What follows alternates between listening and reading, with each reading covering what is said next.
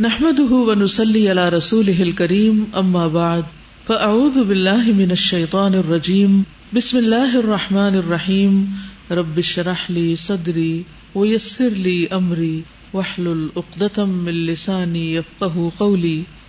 الحديث التاسع عشر، عن عبد الله بن عباس رضي الله عنهما قال، كنت خلف رسول الله صلى الله عليه وسلم يوما، فقال يا غلام انی اعلمك کلمات احفظ اللہ يحفظك احفظ اللہ تجدہ تجاہک اذا سألت فاسأل اللہ واذا استعنت فاستعن بالله واعلم ان الامة لو اجتمعت على ان ينفعوك بشيء لم ينفعوك الا بشيء قد كتبه الله لك وان اجتمعوا على ان يضروك بشيء لم يدروك الا بشيء قد كتبه الله عليك. رفعت الاقلام وجفت الصحف. رواه الترمذي وقال حديث حسن صحيح. عبداللہ بن عباس رضی اللہ عنہما سے روایت ہے کہ ایک دن میں رسول اللہ صلی اللہ علیہ وسلم کے پیچھے سوار تھا تو آپ نے فرمایا، اے لڑکے، میں تجھے چند کلمات سکھا رہا ہوں۔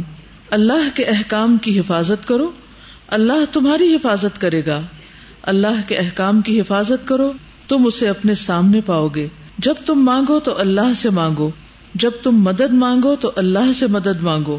اور جان لو کہ اگر ساری دنیا مل کر بھی تمہیں کچھ نفع پہنچانا چاہے، تو تمہیں کچھ نفع نہیں پہنچا سکتی، سوائے اس کے جو اللہ نے تمہارے لیے لکھ دیا ہے۔ اور اگر وہ سارے مل کر تمہیں کچھ نقصان پہنچانا چاہیں تو وہ تمہیں کچھ نقصان نہیں پہنچا سکتے سوائے اس کے جو اللہ نے تمہارے لیے لکھ دیا ہے۔ قلم اٹھا لیے گئے اور صحیفے خشک ہو گئے۔ اب میرے پیچھے کہیے۔ الحدیث التاسع عشر۔ عن عبد الله بن عباس۔ رضي الله عنهما قال۔ كنت خلف رسول الله صلى الله عليه وسلم يوما.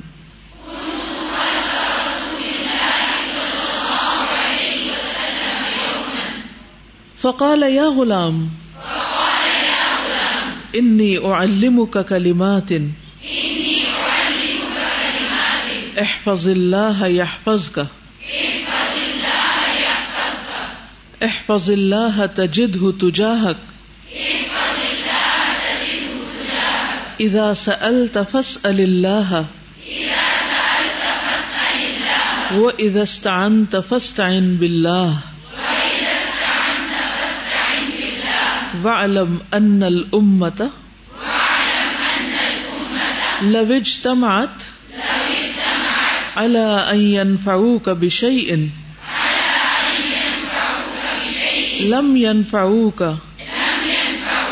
الا بشيء. قد كتبه الله لك وان اجتمعوا على ان يضروك بشيء لم يضروك الا بشيء قد كتبه الله عليك رفعت الاقلام وجفت الصحف لسننگ کیجیے۔ احفظ الله يحفظك. عن أبي العباس عبد الله بن عباس رضي الله عنهما قال، كنت خلف النبي صلى الله عليه وسلم يوما، فقال يا غلام إني أعلمك كلمات. احفظ الله يحفظك احفظ الله تجده تجاهك. إذا سألت فاسأل الله. وإذا استعنت فاستعن بالله. واعلم أن الأمة لو اجتمعت على أن ينفعوك بشيء. لم ينفعوك إلا بشيء قد كتبه الله لك وإن اجتمعوا على أن يضروك يضروك بشيء لم يضروك إلا بشيء قد كتبه الله عليك رفعت الأقلام وجفت الصحف والرواية الثانية احفظ الله تجده أمامك تعرف إلى الله في الرخاء يعرفك في الشدة واعلم أن ما أخطأك لم يكن ليصيبك وما أصابك لم يكن ليخطئك واعلم أن النصر مع الصبر وأن الفرج مع الكرب وأن مع العسر يسرا ترمزی کے علاوہ روایت میں ہے، تم اللہ کی حفاظت کرو، تم اسے اپنے سامنے پاؤ گے، تم اسے خوشحالی میں یاد رکھو، وہ تمہیں تکلیف کے وقت یاد رکھے گا۔ اور جان لو، جو تمہیں نہیں پہنچا یعنی تمہیں نہیں ملا، وہ تمہیں ہرگز ملنے والا نہیں تھا۔ اور جو تمہیں پہنچا، وہ تم سے خطا ہونے والا نہیں تھا۔ وہ کسی اور کے پاس جانے والا نہیں تھا۔ اور جان لو، مدد صبر کے ساتھ ہے۔ کشادگی کے ساتھ تنگی ہے۔ اور بے شک، ہر مشکل کے ساتھ آسانی بھی ہے۔ اس حدیث کو حضرت عبداللہ بن عباس نے روایت کیا ہے۔ لفظی ترجمہ دیکھ لیتے ان عبد اللہ ابن عباس۔ عبد اللہ بن عباس جو ایک صحابی ہیں، حضور صلی اللہ علیہ وسلم کے چچا کے بیٹے ہیں۔ رضی اللہ عنہما، اللہ ان دونوں سے راضی ہو۔ یعنی حضرت عبد اللہ سے اور ان کے والد عباس رضی اللہ عنہما سے۔ کالا وہ کہتے ہیں کن تو میں تھا۔ خلفا پیچھے۔ رسول اللہ رسول اللہ صلی اللہ علیہ وسلم کے یومن ایک دن۔ فقالا تو آپ نے فرمایا، یا غلام، اے بچے، اے بیٹے، اے لڑکے، انی بے شک میں وہ علم کا تمہیں سکھاتا ہوں۔ کلمات ان کچھ کلمات، کچھ باتیں۔ میں تمہیں کچھ باتیں سکھا رہا ہوں، ان کو یاد رکھنا۔ کیا تھی وہ باتیں؟ احفظ اللہ اللہ کی حفاظت کرو یا حفظ کا وہ تمہاری حفاظت کرے گا۔ احفظ اللہ اللہ کی حفاظت کرو۔ تجد ہوں تو پائے گا اس کو تجاہ کا اپنے سامنے۔ ادا سا التا جب تم سوال کرو، کچھ مانگو فس اللہ تو اللہ سے مانگو، اللہ سے سوال کرو۔ وہ ادستانتا اور جب تم مدد چاہو فس تعین بلّہ تو اللہ سے مدد چاہو، اللہ سے مدد مانگو۔ والم اور جان لو ان المتا بے شک سب لوگ لوچ تماد اگر اکٹھے ہو جائیں، پوری دنیا کے لوگ ایک پلیٹ فارم پہ اکٹھے ہو جائیں، اس مقصد کے لیے اللہ اس پر این فاؤ کا کہ وہ تمہیں نفع دے سکیں، تمہیں فائدہ دے سکیں۔ بشئی ان ساتھ کسی بھی چیز کے، کوئی ایک چیز تمہیں دے سکے لم ین فاؤ کا تو وہ تمہیں نفع نہیں دے سکتے، فائدہ نہیں پہنچا سکتے۔ اللہ مگر بشئی ان اسی چیز کا۔ قد تحقیق کتب اللہ لک اللہ نے اس کو تیرے لیے لکھ دیا۔ وہ اللہ کے عزن سے ہو۔ وہ انج تماؤ اور اگر وہ جمع ہو جائیں اکٹھے ہو جائیں اللہ اس بات پر یدرو کا کہ نقصان دے سکے تم کو بشئی ان ساتھ کسی چیز کے۔ لم یدرو کا نہیں نقصان دے سکیں گے تجھ کو اللہ سوائے بشئی ان اس چیز کے۔ قد کتب اللہ علیک۔ تحقیق لکھ دیا اس کو اللہ نے تمہارے بارے میں یا تم پر۔ یعنی تمہیں اس کا نقصان پہنچنا پہلے سے ہی اللہ کے پاس لکھا ہوا ہے۔ رفعت الاقلام، قلم اٹھا لیے گئے یعنی لکھنے والے قلم، مجفت صحف اور صحیفے خشک ہو گئے۔ یعنی جن کاغذوں پر لکھا گیا، وہ بھی ڈرائی ہو چکے ہیں۔ پکی ہو گئی تحریر۔ اور ترمیزی کے علاوہ دوسری روایت کے الفاظ کیا ہے احفظ اللہ اللہ کی حفاظت کرو۔ تجد ہو امامت تم اس کو اپنے سامنے پاؤ گے۔ تعارف اللہ ہی پھر رکھا تعارف اللہ، یاد رکھو اللہ کو۔ پھر رکھا خوشحالی میں یا عارف کا وہ پہچانے گا تجھ کو۔ پھر شدت تکلیف میں، مشکل کے وقت۔ وہ علم اور جان لو انا بے شک ماں اخت جو تم سے خطا ہو گیا۔ لم یقن نہ تھا وہ۔ لیوسیبت کے پہنچے تجھ کو، کہ ملے تجھ کو۔ وہاں اصاب کا اور جو تم کو ملا، جو تم کو پہنچا۔ لم یقن لیخت وہ نہ تھا کہ تم سے خطا ہو جائے یعنی تم سے چھوٹ کے کسی اور کے پاس چلا جائے۔ وہ عالم اور جان لو ان نسرا بے شک کامیابی ماں صبر صبر کے ساتھ ہے۔ وہ ان الفرجا اور بے شک کشادگی مال کر تکلیف کے ساتھ ہے۔ وہ ان مالوسری یسرا اور بے شک تنگی کے ساتھ آسانی بھی ہے۔ تو بہت ہی خوبصورت حدیث ہے اور اس میں ہمارے لیے بہت سارے سبق ہیں۔ جو ہمارے سیکھنے کے اور ہماری روزمرہ زندگی سے متعلق ہے حقیقت یہ ہے کہ قرآن و سنت ہماری رہنمائی کے لیے۔ جہاں عقیدے کے بارے میں رہنمائی ملتی ہے، عبادات کے بارے میں رہنمائی ملتی ہے، وہاں معاملات کے معاملے میں اور ڈے ٹو ڈے لائف کو کس طرح گزارا جائے، مختلف مواقع پر کس طرح کی سوچ ہو انسان کی، ان سب چیزوں کے بارے میں بھی ہمارے دین نے ہمیں بہت بہترین طریقے سے گائڈ کیا ہے۔ اور اگر انسان اس روشنی کے ساتھ، اس گائیڈنس کے ساتھ زندگی بسر کرتا ہے تو تکلیفوں کے باوجود، پریشانیوں کے باوجود، محرومیوں کے باوجود انسان کی زندگی بہت پرامن ہوتی، بہت پرسکون ہوتی۔ لیکن اگر یہ روشنی نہیں، یہ رہنمائی نہیں، تو پھر انسان کے لیے چھوٹے چھوٹے واقعات، چھوٹے چھوٹے حادثے، چھوٹی چھوٹی تکلیفیں ایک بہت بڑا مسئلہ بن جاتی۔ اور جب انسان ان کو اپنے لیے ایک مسئلہ سمجھ لیتا ہے، تو پھر وہ آگے نہیں بڑھ سکتا، پھر وہ ترقی نہیں کر سکتا، پھر وہ کامیاب نہیں ہو سکتا۔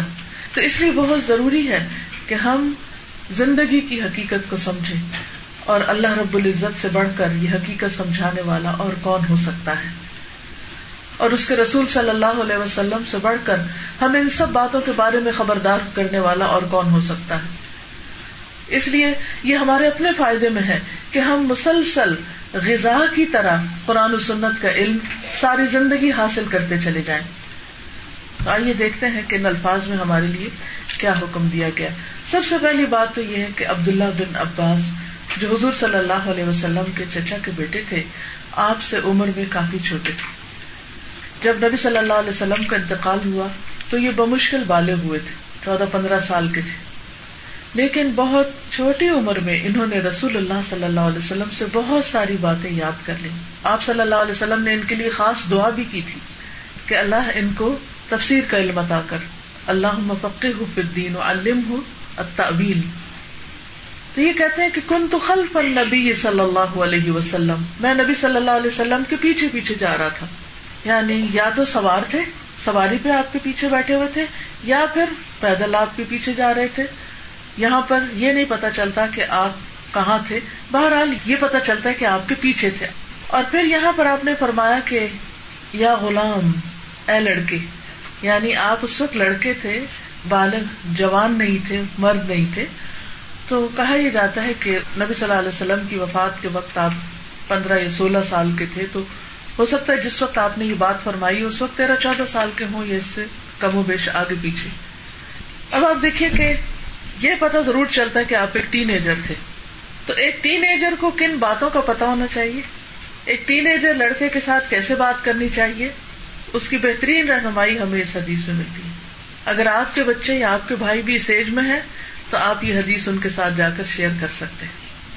کیونکہ یہ ایج ایسی ہوتی ہے جس میں اس قسم کے سوالات ذہن میں بہت اٹھتے ہیں جن کے جواب اس حدیث میں دیے گئے تو آئیے دیکھتے ہیں کہ نبی صلی اللہ علیہ وسلم نے ان سے کیا فرمایا۔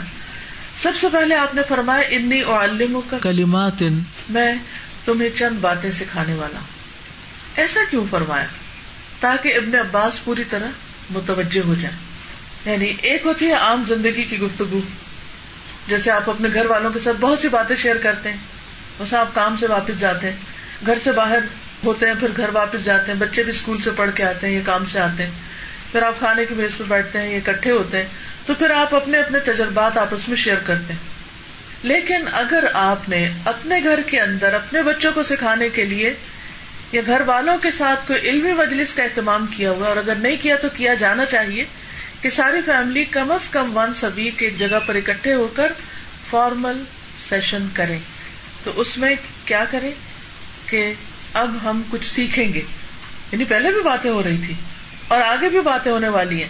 لیکن عام باتوں میں اور تعلیم والی باتوں میں فرق ہوتا ہے۔ ایک ہوتی ہے سوشل گیدرنگ ہر کوئی اپنی اپنی مرضی کی باتیں کر رہا ہوتا ہے۔ اور ایک ہوتی ہے علم کی مجلس۔ علم کی بات، ان دونوں میں فرق ہوتا ہے۔ تو نبی صلی اللہ علیہ وسلم نے، چونکہ انہیں بہت اہم کانسیپٹ دینے تھے، بہت اہم باتیں سجانی تھی، تو اس لیے آپ نے پہلے ان کو متوجہ کیا کہ میں تمہیں کچھ باتیں بتانے والا ہوں، کچھ کلمات سکھانے والا ہوں، کچھ چیزیں دینے والا ہوں۔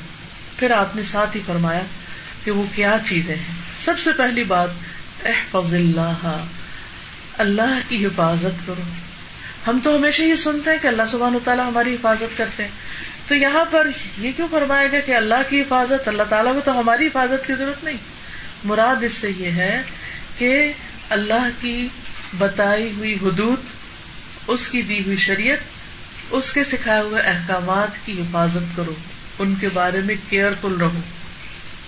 ان پر عمل کرو۔ جس چیز کا حکم دیا گیا ہے، اس کو کرو۔ اور جس چیز سے روکا گیا ہے، اس سے رک جاؤ۔ تو اگر اس طریقے پر تم اپنی زندگی گزارو گے، تو اس کا فائدہ کیا ہوگا؟ یا کا اللہ تمہاری حفاظت کرے گا۔ یعنی اگر تم اللہ سبحان و تعالیٰ کی بات مانو گے، تو اللہ سبحان و تعالیٰ تمہاری حفاظت فرمائیں گے، تمہیں عذاب سے بچا لیں گے، تمہیں مشکلات میں پڑنے سے بچا لیں گے، تمہیں دنیا میں بھی بہت سی پریشانیوں سے نجات ہو جائے گی۔ اب دیکھیے کہ ہم میں سے ہر شخص کیا چاہتا ہے کہ اس کا دین، ایمان، جان، مال، اولاد، بدن صحیح صحت مند سلامت رہے، اس کی حفاظت رہے۔ ہر شخص حفاظت چاہتا ہے سیکورٹی چاہتا ہے۔ اور آپ دیکھیں ہم کہیں اکٹھے ہوتے ہیں، کہیں جاتے ہیں گاڑی میں بیٹھتے ہیں تو فوراً ہی سیفٹی کے لیے کیا کرتے ہیں؟ سیٹ بیلٹ لگا دیتے اپنی بھی، بچوں کی بھی سیف انسان سیکور کر کے ان کو پھر گاڑی چلاتے ہیں۔ اس کا تو ہم بہت اہتمام کرتے ہیں، اس کا تو ہم بہت خیال کرتے ہیں لیکن اس سے آگے بھی کچھ ہے جس کی ہمیں حفاظت کرنی، اور وہ ہے اپنے دین کی، اپنے ایمان کی، اور جو جو اللہ سبحان و تعالیٰ نے ہمیں احکامات دیے ہیں، ان کی، تاکہ پھر جواباً اللہ سبحان و تعالیٰ کی طرف سے ہمیں مزید مدد حاصل ہو۔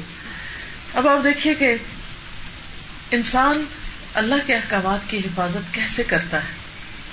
کہ وہ ایک شعوری زندگی گزارتا ہے۔ مثلاً اگر آپ کسی حفاظت کی ڈیوٹی پر معمور ہیں، آپ نے دیکھا ہوگا کہ آپ کے جاننے والوں میں سے یا آپ کی معلومات میں ہوگا کہ سیکورٹی گارڈ جو ہوتا ہے، وہ کیا کرتا ہے۔ سیکورٹی گارڈ سوتا نہیں ہے۔ وہ اپنی ڈیوٹی کے اوقات میں غافل نہیں ہوتا۔ اس کا دھیان کدھر ہوتا ہے؟ اس پورے ایریا کی طرف ہوتا ہے، جس کا وہ گارڈ بنایا گیا۔ تو یہاں ہمیں کیا کہا گیا ہے؟ کہ تم گارڈ کرو۔ اللہ کے احکامات کو اپنے اوپر کتنا عمل کروا رہے ہو۔ اس چیز کو دھیان میں رکھو۔ یعنی غفلت کی زندگی نہیں بسر کرو۔ واچ یور ٹنگ کیا بول رہے ہو؟ Watch your eyes watch your ear کیا دیکھ رہے ہو؟ کیا سن رہے ہو؟ ایون کیا سوچ رہے ہو؟ کیا تمہاری چاہتے اور محبتیں ہیں؟ دل میں کیا ہے؟ تمہارا ہاتھ کدھر لگ رہا ہے؟ اس کے ساتھ کیا کر رہے ہو؟ تمہارے پاؤں کدھر چل کے جا رہے ہیں؟ تم لباس کیسا پہن رہے ہو؟ تمہاری عبادات کا کیا حال ہے؟ تم اللہ اکبر کہہ کے جب مسئلے پہ کھڑے ہوتے ہو، تو پھر تمہارے خیالات کدھر ہوتے ہیں؟ ان کو بھی ذرا واچ کر لو۔ ہاں؟ احفظ اللہ۔ جب اللہ کی پرزنس کا احساس ہوتا ہے، تو انسان کانشیس ہو جاتا ہے کیئرفل ہو جاتا ہے۔ کہ میرا رب مجھے دیکھ رہا ہے اور اس لیے میں یہ کام نہیں کر سکتا۔ اور اس طرح جب ایک انسان جیتی جاگتی زندگی بسر کرتا ہے، ہوش و حواس میں زندگی بسر کرتا ہے، تو پھر وہ الرٹ ہو کے رہتا ہے۔ پھر وہ غافل نہیں ہوتا۔ تو احفظ اللہ یحفظ کا اگر تم ایسا کرو گے تو اللہ تعالیٰ تمہارے ساتھ بھی وہی معاملہ کرے گا۔ قرآن مجید میں یہ اسلوب بہت جگہ ملتا ہے۔ جیسا کرو گے ویسا بھرو گے۔ اس کے مطابق مثلاً شروع میں ہی آ جاتا ہے، یخادعون اللہ والذین آمنوا وما یخدعون الا انفسهم اسی کانسیپٹ کو یعنی یہ جو منافقین اللہ کو دھوکا دیتے دوسری جگہ پر اللہ تعالیٰ فرماتے ہیں وہ خادعهم۔ یم کرون و یم کر اللہ، واللہ خیر الماکرین۔ وہ چال چلتے ہیں اور اللہ تعالیٰ بھی چال چلتا ہے، اور اللہ تعالیٰ بہترین چال چلنے والا ہے یعنی ان پر غالب آ جائے گا۔ اسی طرح اهتدوا زادهم هدى. وآتاهم تقواهم جن لوگوں نے ہدایت قبول کی اللہ نے ان کو اور ہدایت دی اور انہیں ان کا تقوی عطا کر دیا۔ یعنی انسان جو چاہتا ہے پھر اللہ سبحان و تعالیٰ اس کے مطابق اس کو عطا کرتا ہے۔ اگر کوئی شخص اخلاص کے ساتھ زندگی بسر کرنا چاہتا ہے اپنی نیت کو خالص کرنا چاہتا ہے اللہ کی محبت چاہتا ہے دین پر واقعی عمل کرنا چاہتا ہے تو پھر کوئی چیز اس کو روک نہیں سکتی، اللہ تعالیٰ اس کے لیے راستے آسان فرما دیتے ہیں لیکن اگر انسان کی اپنی ہی نیت میں خرابی ہو، اپنا ہی دل نہ چاہتا ہو، تو پھر اللہ تعالیٰ کسی پر زبردستی بھی نہیں کرتا کہ ایک انسان چاہتا ہی نہیں عبادت کرنا، اللہ کا حکم ہی نہیں ماننا چاہتا۔ وہ اذان سن رہا ہے، پھر بھی بیٹھا ہوا ہے۔ وہ اذان سن رہا ہے اور اٹھ کے کھڑا ہی نہیں ہوتا وزو ہی نہیں کرتا، نماز ہی نہیں پڑھتا۔ تو پھر اللہ تعالیٰ کے پاس تو بہت فرشتے ہیں، وہ چاہے تو وہ ایک حکم دے اور وہ اس کو اٹھا کے پٹکا دے۔ لیکن اللہ تعالیٰ ایسا نہیں کرتا۔ ہاں ایک وقت آئے گا کہ جب ضرور پھر پٹکا دیا جائے گا۔ کیونکہ حفاظت کا وعدہ انہیں کے ساتھ ہے جو اللہ کے احکام کی حفاظت کرتے ہیں، اپنی ڈیوٹی پر ٹائم بھی پہنچتے ہیں۔ تو اس سے یہ پتا چلتا ہے کہ جو یہ حفاظت نہیں کرے گا، پھر اس کے لیے کوئی گارنٹی نہیں ہے۔ اللہ تعالیٰ کے ذمہ نہیں کہ اللہ اس کی حفاظت بھی کرے۔ اب آپ دیکھیں کہ جو شخص اللہ کے راستے میں نکلتا ہے اللہ کے ذمہ ہے اس کی مدد کرنا۔ مثلاً رسول اللہ صلی اللہ علیہ وسلم نے فرمایا، تین آدمیوں کی مدد کرنا اللہ تعالیٰ کے ذمہ ہے، کہ اللہ ان کی ضرور مدد کرے گا۔ نمبر ایک، اللہ کی راہ میں جہاد کرنے والا، جو اللہ کے راستے میں نکلتا ہے، محنت کرتا ہے، کوشش کرتا ہے۔ نمبر دو، وہ غلام، جس نے اپنے مالک سے آزادی کے لیے معاہدہ کیا اور وہ ادائیگی کی نیت رکھتا ہے۔ یعنی اس کے سر پہ قرض ہے اور وہ قرضہ لوٹانا چاہتا ہے۔ تو جو شخص قرضہ لوٹانا چاہے اللہ تعالیٰ اس کے لیے اسباب پیدا کر دیتا ہے۔ لیکن اگر کسی کی نیت ہی نہ ہو، ارادہ ہی نہ ہو، وہ اس کے لیے فکر مند ہی نہ ہو پریشانی نہ ہو، کوئی تدبیر ہی نہ کرے، تو پھر اللہ تعالیٰ بھی اس کو اس کے حال پہ چھوڑ دیتا ہے۔ تیسرا، برائی سے بچنے کے لیے نکاح کرنے والا۔ یعنی ایک شخص کو اگر یہ ڈر ہو کہ وہ اگر شادی نہیں کرے گا تو خرابی میں پڑ جائے گا، تو اس وجہ سے وہ نکاح کرنا چاہتا ہے، تو اللہ سبحان و تعالیٰ ضرور اس کی مدد فرمائے گا۔ پھر اسی طرح جو لوگ نمازوں کی حفاظت کرتے ہیں، تو اللہ سبحان و تعالیٰ کے ذمہ ہے کہ اللہ تعالیٰ ان کو بخش دے۔ اور جو نہیں کرتے اللہ سبحان و تعالیٰ کی ذمہ نہیں کہ وہ ان کو بخشے۔ اور حفاظت میں بھی صرف نماز کا پڑھنا نہیں ہے، بلکہ اول وقت میں نماز کا ادا کرنا ہے۔ ان کے لیے گارنٹی دی گئی ہے۔ باقی لوگوں کے لیے فرمایا، چاہے تو بخشے اور چاہے تو نہ بخشے۔ پھر اسی طرح آپ دیکھیں کہ جو لوگ حفاظت کی دعائیں پڑھتے ہیں، تو اللہ تعالیٰ کا کیا وعدہ ہے کہ اللہ تعالیٰ ان کی حفاظت فرمائے گا۔ مثلاً عثمان بن عفان رضی اللہ عنہ کہتے ہیں، میں نے رسول اللہ صلی اللہ علیہ وسلم سے سنا، آپ فرماتے تھے، جس نے شام کو تین بار یہ دعا پڑھ لی یعنی شام کے وقت تین بار دعا پڑھی، اسے صبح تک کوئی اچانک مصیبت نہیں آئے گی۔ کون سی ہے وہ دعا؟ بسم اللہ الذي لا يضر مع اسمه شيء في الارض ولا في السماء وهو السميع العليم شابش۔ اللہ کے نام سے وہ ذات کہ اس کے نام سے کوئی چیز زمین میں ہو یا آسمان میں نقصان نہیں دے سکتی اور وہ خوب سنتا ہے، خوب جانتا ہے۔ اب جو نگرانی کرے گا، خیال رکھے گا کہ میں نے پڑھی کہ نہیں پڑھی اور نہیں پڑھی تو پھر وہ پڑھ لے فوراً، تو اللہ سبحان و تعالیٰ بھی اس کی حفاظت فرمائیں گے۔ کیونکہ اس نے اللہ کی پروٹیکشن چاہی تو اللہ اس کو دے گا۔ اسی طرح جیسے غصہ آ جاتا ہے تو اس وقت ہم کیا کہتے ہیں؟ اعوذ باللہ من الشیطان الرجیم. میں پناہ چاہتی ہوں یعنی میں اللہ کی حفاظت میں آنا چاہتی ہوں شیطان مردود سے بچنے کے لیے ہاں؟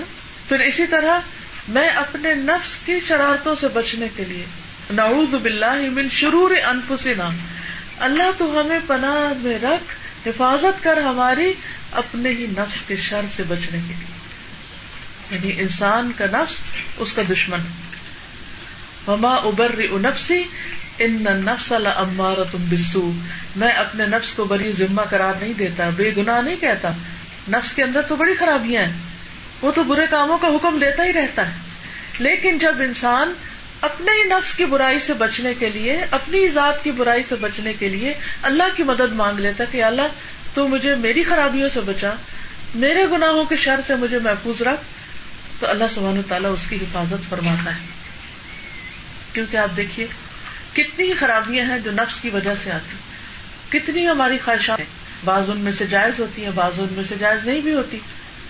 اسی طرح اور بھی بہت ساری چیزیں ہوتی ہیں کہ جو درست نہیں ہوتی، جو انسان کا نفس اس کو اکساتا ہے۔ شیطان کا کام کیا ہے؟ وہ طرح طرح کے بسوں سے آ کے ڈالتا ہے۔ دیکھو، فلاں نے تمہارے بارے میں کیا کہا؟ فلاں نے تمہیں صحیح طرح سلام نہیں کیا۔ فلاں نے تو تمہیں پوچھا ہی نہیں۔ فلاں نے تو تمہارے گھر سے کھانا ہی نہیں کھایا وغیرہ وغیرہ۔ بہت ساری ایسی چیزیں جو طرح طرح کے الٹے سیدھے خیالات شیطان ڈالنے کی کوشش کرتا ہے۔ اب شیطان آ رہا ہوتا ہے اور انسان کا نفس کمزور۔ جب اس پہ کوئی تیر لگتا ہے تو اس کو چپتا ہے، تو وہ بہت دفعہ اس کے دھوکے میں آ جاتا ہے۔ لیکن جو لوگ اللہ کو یاد کرتے رہتے ہیں اور اللہ تعالیٰ کی پناہ لیتے رہتے ہیں، اللہ تعالیٰ ان کی حفاظت فرماتا ہے۔ قرآن مجید میں آتا ہے، اذا مسهم طائف من الشیطان تذکروا فاذا هم مبصرون جب انہیں شیطان کی طرف سے کوئی خیال پکڑتا ہے، تو وہ ہوش میں آ جاتے ہیں اور وہ دیکھنے لگتے ہیں کہ یہ کیا بات ہوئی؟ یہ کہاں سے بات آ گئی؟ ایسا تو نہیں۔ تو اللہ تعالیٰ ان کے اندر ایک انصاف ڈال دیتا ہے کہ وہ حقیقت دیکھنے لگتے ہیں۔ پھر وہ لوگوں کے بارے میں برا نہیں سوچتے۔ جیسے ایک حدیث میں آتا ہے نا کہ نبی صلی اللہ علیہ وسلم نے اپنے ساتھیوں سے فرمایا کہ تم اللہ سے حیا کرو جیسا حیا کرنے کا حق ہے تو لوگوں نے کہا، ہم تو اللہ سے حیا کرتے ہیں۔ آپ نے فرمایا، ایسے نہیں۔ بلکہ سر اور جو کچھ اس میں، اس کے بارے میں اللہ سے شرماؤ۔ اور پیٹ اور جو کچھ اس میں، اس کے بارے میں اللہ سے حیا کرو۔ اس کا مطلب کیا ہے؟ کہ جو خیالات تمہارے سر میں آتے ہیں یعنی تمہارا دماغ جو کچھ سوچتا رہتا ہے، اس میں سے کیا صحیح ہے، کیا غلط؟ کسی انسان کو کیا پتا؟ مثلا اس وقت ہم کیا سوچ رہے ہیں؟ کسی کو نہیں پتا نا، مگر ایک ہستی کو پتا ہے۔ اور اللہ سبحان تعالیٰ ہمارے دلوں میں کیا ہے؟ کسی کو نہیں پتا۔ ہم کس سے محبت کرتے ہیں، کس سے نفرت رکھتے ہیں، کس کے ساتھ اخلاص برتتے ہیں، کس کے ساتھ کیسا معاملہ کرتے ہیں۔ لیکن اللہ سبحان و تعالیٰ کو پتا ہے۔ تو ایسی صورت میں کیا ہونا چاہیے؟ کہ انسان اگر لوگوں کے بیچ میں بھی بیٹھا ہے، تب بھی، اور اگر تنہائی میں ہے، تب بھی۔ اکیلا ہے، یا کہیں بھی ہے، بازار میں ہے، یا گھر میں کسی ٹیکسی میں کسی کار میں کسی کے ساتھ ہے۔ اکیلے کھڑے ہو کے کوکنگ کر رہے ہیں، کچھ بھی کر رہے ہیں۔ تو اس وقت اللہ سبحان و تعالی کی پریزنس کو محسوس کیا کرے کیونکہ انسان جہاں بھی ہوتا ہے، اللہ اس کے ساتھ۔ اب جب انسان کو اللہ کی پریزنس محسوس ہوگی، تو پھر وہ اس سے شرمائے گا۔ ہائی میں کیا کر رہا ہوں؟ میں کیسی باتیں کر رہا ہوں؟ اللہ اسمی میں کیا چیز دیکھ رہا اللہ دیکھ رہا ہے کہ میں اس وقت بہت برے سین دیکھ رہی ہوں۔ نہیں نہیں نہیں، مجھے اللہ سے شرم آتی ہے، میں تو اللہ کے سامنے نہیں دیکھ سکتی دیکھیے، کتنی دفعہ لوگ اپنے باپ کے ڈر سے ٹیلی ویژن بند کر دیتے ہیں۔ امی آ گئی جلدی سے ٹی وی کا چینل چینج کر دو۔ بھائی آ گیا، کمپیوٹر بند کر دو۔ بہن دیکھ لے گی، موبائل بند کر لو۔ اگر اس وقت صرف یہ بات یاد رہے کہ اللہ دیکھ رہا ہے، تو ان سب کا ڈر دل سے نکل جائے۔ اور انسان بالکل ریلیکس ہو جائے، مطمئن ہو جائے۔ اس لیے اسے کسی کا ڈر ہی نہیں، کیونکہ اس نے کسی سے چھپانا ہی نہیں کچھ۔ نہ اس کے موبائل میں کوئی ایسی چیز ہے کہ جو لوگوں سے چھپائے، نہ اس کے کمپیوٹر پہ کوئی ایسی چیز ہے کہ جو لوگوں سے چھپا کے رکھے۔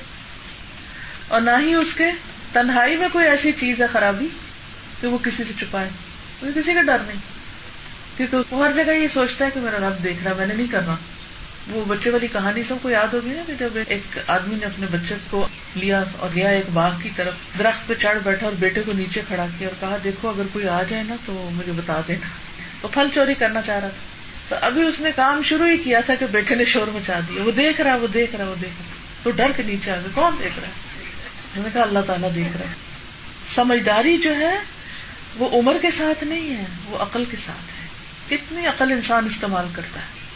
بعض اوقات ہو سکتا ہے کہ ایک اسی سال کے شخص کو وہ سمجھ نہ ہو جو ایک آٹھ سال کے بچے کے اندر آ چکی۔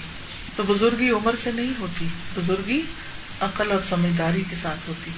اسی طرح ونا جو ہے وہ مالداری کے ساتھ نہیں ہوتی ونا دل کی ونا ہوتی۔ کچھ لوگوں کے دل بڑے غنی ہوتے۔ ہیں ان کے پاس تھوڑا بھی ہو تو وہ اتنے راضی رہتے ہیں اتنے خوش رہتے ہیں اتنے شکر گزار ہوتے ہیں کہ انہیں خوف نہیں ہوتا، انہیں پتا ہے ہمارا رب موجود ہے، وہ رسک دینے والا کچھ نہیں جاتا۔ اور کچھ لوگوں کے بینک بھرے ہوئے ہوتے ہیں اور پھر بھی وہ پریشانی کی حالت میں رہتے ہیں۔ سارے گڑبڑ تو اندر ہی ہے نا۔ تو اصل مفہوم پھر کیا ہے؟ کہ اللہ کی حفاظت کیسے؟ اللہ دیکھ رہا ہے، اللہ نگرانی کر رہا ہے۔ کہیں بھی نہیں چھپ سکتے۔ اور پھر اگر ہم ماں باپ سے چھپ کے کچھ کر بھی لیں اور پھر ماں باپ دیکھ بھی لیں، ان کو سب بھی پتا چل جائے۔ کئی دفعہ ایسا ہوتا ہے نا، ماں باپ کے سامنے سب کچھ کھل جاتا ہے۔ سب پول کھل جاتے ہیں۔ ماں باپ کیا کر سکتے ہیں؟ سوائے اس کے کہ وہ رونا دھونا شروع کر دیتے ہیں۔ کہ ہمارے بچے اتنے غلط کام کر رہے ہیں۔ یا ہسبینڈ کو پتا چل جاتا ہے کہ اس کی بیوی اتنی بے رہا ہو گئی۔ زیادہ سے زیادہ کیا کرے گا؟ اس کو طلاق دے دے گا۔ یا ہو سکتا ہے کہ مجبوری اس کی طلاق بھی نہ دے سکے اور گھر میں روز جہنم بنی رہے۔ ایک دوسرے پر جب اعتبار نہیں ہوتا، اعتماد نہیں ہوتا، تو زندگی میں کوئی خوشی نہیں ہوتی۔ اللہ نے اگر ہمیں کسی چیز سے روکا تو اس کی وجہ یہی ہے کہ وہ ہم سے بہت پیار کرتا ہے، وہ ہمارے لیے مہربان ہے۔ وہ ہمیں روکتا ہے کہ ایسے کام نہ کرو کہ جس کی وجہ سے تم خود مشکل میں پڑو۔ اگر تم نے میری بات مانی تو میں تمہاری حفاظت کروں گا، تمہیں مشکل میں نہیں پڑنے دوں گا۔ لیکن اگر تم نے اللہ کا ڈر نہیں اختیار کیا اور اللہ سے حیا نہیں کیا اور اللہ سے نہیں شرمایا تو پھر وہ تمہیں لوگوں کے حوالے کر دے گا۔ وہ جو چاہے تمہارے ساتھ سلوک کرے۔ اس لیے انسانوں سے ڈرنے کی بجائے کہ لوگ ہمیں کیا کہیں گے؟ لوگ ہمیں کیا کریں گے؟ کیا کرنا چاہیے؟ اپنے گناہوں سے ڈرنا چاہیے۔ کہ ان کی وجہ سے کوئی مصیبت نہ آئے۔ ان کی وجہ سے کسی مشکل میں نہ پڑ جاؤں۔ کیونکہ کوئی نقصان نہیں دے سکتا۔ مگر یہ کہ انسان خود اپنے لیے دشمن۔ ان امار تم بسو پھر اسی طرح زبان کی حفاظت میں آپ دیکھیے کہ عام طور پر ہم ٹھیک ہی ہوتے ہیں۔ ضرورت نہیں پڑتی کہ کوئی ایسی بات کہے۔ لیکن ذرا سا کوئی مشکل وقت آتا ہے نا، تو منہ سے کچھ الفاظ سلپ ہو جاتے ہیں۔ غصے میں، کبھی غم میں، کبھی خوف میں، کبھی کسی سے محبت میں، کبھی کسی کی نفرت میں، کسی کی جالسی میں۔ تو آپ دیکھیے کہ کس قدر انسان کے لیے آزمائش ہے۔ مثلاً بیمار ہوتے ہیں تو ہمارے منہ سے کیا نکلتا ہے؟ سوچنے کی ضرورت ہے۔ بچہ بیمار ہو تو منہ سے کیا بولتے ہیں؟ کوئی حال پوچھے ہمارا، تکلیف میں تو کیا کہتے ہیں اس کو؟ اللہ سبحان و تعالیٰ کی شکایت کرتے ہیں کہ اس نے مجھے بڑی پریشانی میں ڈال دیا ہے، یا پھر اللہ کا شکر اس وقت بھی ادا کرتے کہ اس میں بھی کوئی خیر ہے۔ رسول اللہ صلی اللہ علیہ وسلم نے فرمایا اللہ تعالیٰ فرماتا ہے، جب میں اپنے بندوں میں سے کسی مومن بندے کو آزمائش میں ڈالتا ہوں، اور وہ اس آزمائش پر بھی میری تعریف کرتا ہے، پھر بھی میرا شکر ادا کرتا ہے، تو جب وہ اپنے بستر سے اٹھتا ہے، تو گناہوں سے اس طرح پاک صاف ہوتا ہے، جس طرح اس دن پاک صاف تھا جب اس کی ماں نے اسے جنم دیا تھا۔ یعنی بیماری کے بعد وہ بالکل دھل کے صاف ہو جاتا ہے۔ اور اللہ تعالیٰ فرماتا ہے کہ میں نے اپنے بندے کو قید کیا یعنی بیماری میں ڈال کے ریسٹرکشن ہو جاتی ہے نا کہ یہ کھا نہیں سکتے، یہ جیسے قید خانے میں ہر چیز مرضی کے سے نہیں کھا سکتے۔ مرضی کے کپڑے نہیں پہن سکتے، مرضی سے نہیں سو سکتے، مرضی سے نہیں اٹھ سکتے۔ سب دوسروں کی مرضی ماننی پڑتی۔ تو اسی طرح دنیا مومن کے لیے بھی قید خانے کی طرح ہے، وہ بھی ہر چیز اللہ کے حکم کے مطابق ہی کرتا ہے۔ تو اللہ سبحانہ و تعالیٰ کبھی انسان کو بیماری کے ذریعے قید کر دو مختلف چیزوں سے ریسٹرکشن ہو جاتی قید کر دیتا ہے۔ تو اللہ تعالیٰ فرماتے ہیں کہ میں نے اپنے بندے کو قید کیا۔ اور اسے آزمایا۔ لہٰذا تم اس کے لیے ان تمام کاموں کا اجر و ثواب لکھو جو وہ تندرستی کی حالت میں کرتا تھا۔ یعنی بیماری کی وجہ سے وہ نہیں کر پا رہا، تو وہ سب کچھ لکھو جو پہلے یہ کیا کرتا تھا۔ اتنا مہربان ہے ہمارا رب۔ اسی طرح رسول اللہ صلی اللہ علیہ وسلم نے فرمایا، اللہ تعالیٰ فرماتا ہے کہ جب میں اپنے مومن بندے کو آزماتا ہوں، اور دیکھیں ہر شخص کوئی زندگی میں کوئی نہ کوئی تکلیف، کوئی نہ کوئی پریشانی، آزمائش کبھی بچوں کی طرف سے، کبھی شوہر کی طرف سے، کبھی مال اسباب کی طرف سے، کبھی کسی انسان کی طرف سے کچھ نہ کچھ زندگی میں چلتا ہی رہتا ہے۔ تو یہاں بیماری کا ذکر ہے۔ فرمایا کہ جب میں بندے کو بیمار کرتا ہوں اور وہ تیمارداری کرنے والوں کے سامنے میرا شکوا نہیں کرتا، شکایتیں نہیں کرتا کمپلینٹس نہیں کرتا، تو اس کو اپنی قید سے آزاد کر دیتا ہوں۔ اس کے پہلے گوشت کے عوض بہترین گوشت عطا کرتا ہوں۔ اور اس کے پہلے خون کے بدلے بہترین یعنی نیا خون عطا کرتا ہوں۔ اور وہ پھر اثر نو عمل کرتا ہے یعنی پہلے سے بھی زیادہ اچھے کام کرنے لگتا ہے۔ بہت دفعہ ایسا ہوتا ہے کہ بندہ بیماری کے بعد جب اس کو ایک طرح سے نئی زندگی ملتی ہے تو وہ اللہ تعالیٰ کا اور شکر گزار ہوتا ہے فرما بردار ہوتا ہے، یا پہلے سے بھی زیادہ طاقت حاصل ہو جاتی ہے اس کو۔ اور پہلے سے بھی زیادہ قدر دانی کرتا ہے اپنی زندگی کی اور اچھے اچھے کام شروع کر دیتا ہے۔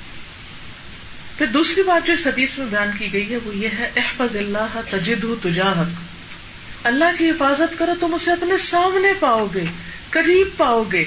یعنی جب تم اس بارے میں سوچو گے کہ اللہ قریب ہے، تو واقعی اس کا قرب تمہیں محسوس ہونے لگے گا۔ اس کی مدد محسوس ہونے لگے گی۔ اس کی مدد فوراً تم تک آئے گی۔ یعنی جب تم اللہ تعالیٰ کی اطاعت اور فرما برداری کرو گے اور اس سے اپنی حفاظت کی دعا مانگو گے تو اللہ تعالیٰ مدد فرمائے گا۔ جب تم اس پر توکل کرو گے، بھروسہ کرو گے، تو وہ تمہارے لیے کافی ہو جائے گا۔ جیسے ہم کہتے ہیں نا، حسبی اللہ و نعم الوکیل۔ اور اس کی بہترین مثال کیا ہے؟ آپ کو معلوم ہے کہ جب ابراہیم علیہ السلام کو آگ میں پھینکا جانے لگا، تو فوراً جبری لا کہنے لگے کہ میں آپ کی کچھ مدد کر سکتا ہوں۔ تو انہوں نے کہا ہس بھی اللہ و نعم الوکیل۔ کافی ہے مجھے اللہ، جو بہترین کارساز ہے اور اللہ سبحان تعالیٰ کا اسی وقت حکم ہو گیا آگ کو کہ بس تو ٹھنڈی ہے، جو تو جلانا ہی نہیں۔ آگ تو جلا رہی ہے اللہ کے حکم سے۔ اللہ کی قدرت میں، اللہ کے کنٹرول میں آگ۔ ہس بھی اللہ و نعم الوکیل۔ نہ کوئی بندہ رازق ہے اور نہ ہی کوئی ہمارا مالک ہے۔ ہاں؟ اللہ ہی ہے سب کچھ۔ اس لیے جب انسان اس کو پکارتا ہے، اس سے مدد مانگتا ہے، تو وہ اس کو کافی ہو جاتا ہے۔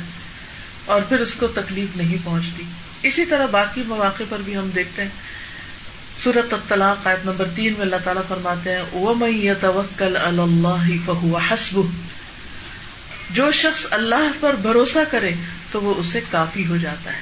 وہ اس کے سارے کام بنا دیتا ہے۔ رسول اللہ صلی اللہ علیہ وسلم نے فرمایا، اللہ تعالیٰ فرماتا ہے، جس نے میرے کسی دوست سے دشمنی کی، جس نے میرے کسی دوست سے دشمنی کی اسے میری طرف سے اعلان جنگ ہے۔ یعنی اللہ تعالیٰ اس سے سخت ناراض ہوتا ہے جو اللہ کے دوستوں سے دشمنی رکھے۔ اور میرا بندہ جن جن عبادتوں سے میرا قرب حاصل کرتا ہے یعنی ہم سب اللہ کے قریب ہونے کے لیے جو کرتے ہیں اس میں سے کوئی عبادت مجھے اس سے زیادہ پسند نہیں جو میں نے اس پر فرض کی ہے۔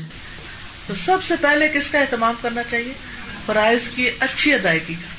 جو جو ہمارے اوپر فرض ہے۔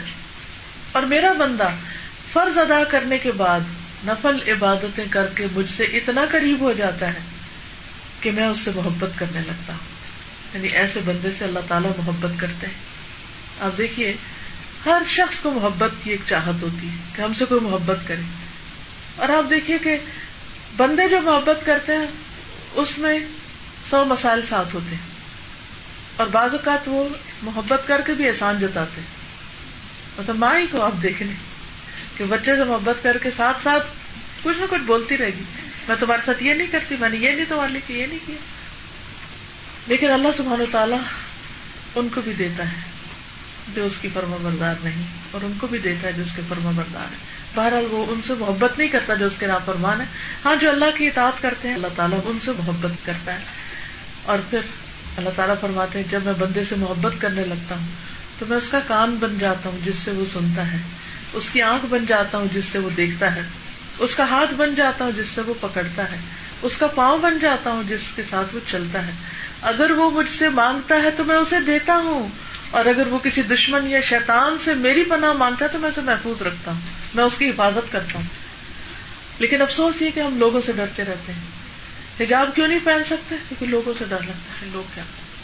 انا کیا لوگ اللہ سے بڑے ہو گئے ایک دن مجھ سے کسی نے کہا کہ میں نے قرآن مجید پڑھ لیا ہے اور میں کافی علم اب رکھتی ہوں، لیکن مجھ سے عمل نہیں ہو پاتا۔ تو میں نے ان سے یہ سوال کیا کہ آپ کو کس چیز نے روکا ہوا؟ اس رکاوٹ کو معلوم کریں۔ جب ہمیں پتہ چل جاتا ہے کہ اللہ تعالیٰ ہم سے کیا چاہتا ہے، تو پھر ہمیں کیا کرنا چاہیے؟ وہ کر لینا چاہیے۔ مثلاً اگر آپ کسی سے محبت کرتے ہیں، تو کیا آپ کو نہیں پتا چلتا وہ آپ سے کیا چاہتا بتائیے، کیا آپ کو نہیں سمجھ آتی؟ مثلاً آپ کا بچہ آپ اس سے محبت کرتے کیا آپ کو پتا چلتا ہے وہ آپ سے کیا چاہتا آپ تو اس کے اشارے بھی سمجھنے لگتے ہیں۔ آپ تو اس کی ٹوٹی پوٹی باتیں بھی سمجھنے لگتے ہیں۔ یا نہیں؟ سمجھ آتی ہے نا؟ کیونکہ محبت تو انسان کو ایک روشنی دیتی اور انسان کو فوراً سمجھ آتا ہے کہ اچھا اب اور کیا کروں؟ اور کیا کروں؟ سوچیے آپ کس سے محبت کرتے ہیں؟ اور ماں کو سوچنے میں دیر نہیں لگتی۔ نہیں دیر لگتی۔ مثلاً آپ اپنے بچے سے محبت کرتے ہیں، بچہ بیمار ہو جاتا ہے۔ پھر آپ کو کسی سے پوچھنا پڑتا ہے کہ اچھا میں کیا کروں اس کے لیے؟ بچے کو بھوک لگتی ہے۔ تو کوئی آپ کو کہتا ہے کہ اچھا بچے کو بھوک لگی ہے، اس کو کچھ دو، اسے دودھ پلاؤ۔ آپ کے اپنے اندر ہی ایک چیز اٹھنے لگتی ہے نا کہ آپ کو خود سمجھ آنے لگتی اور پھر آپ اس طرف بھاگنے لگتے ہیں، دوڑنے لگتے ہیں۔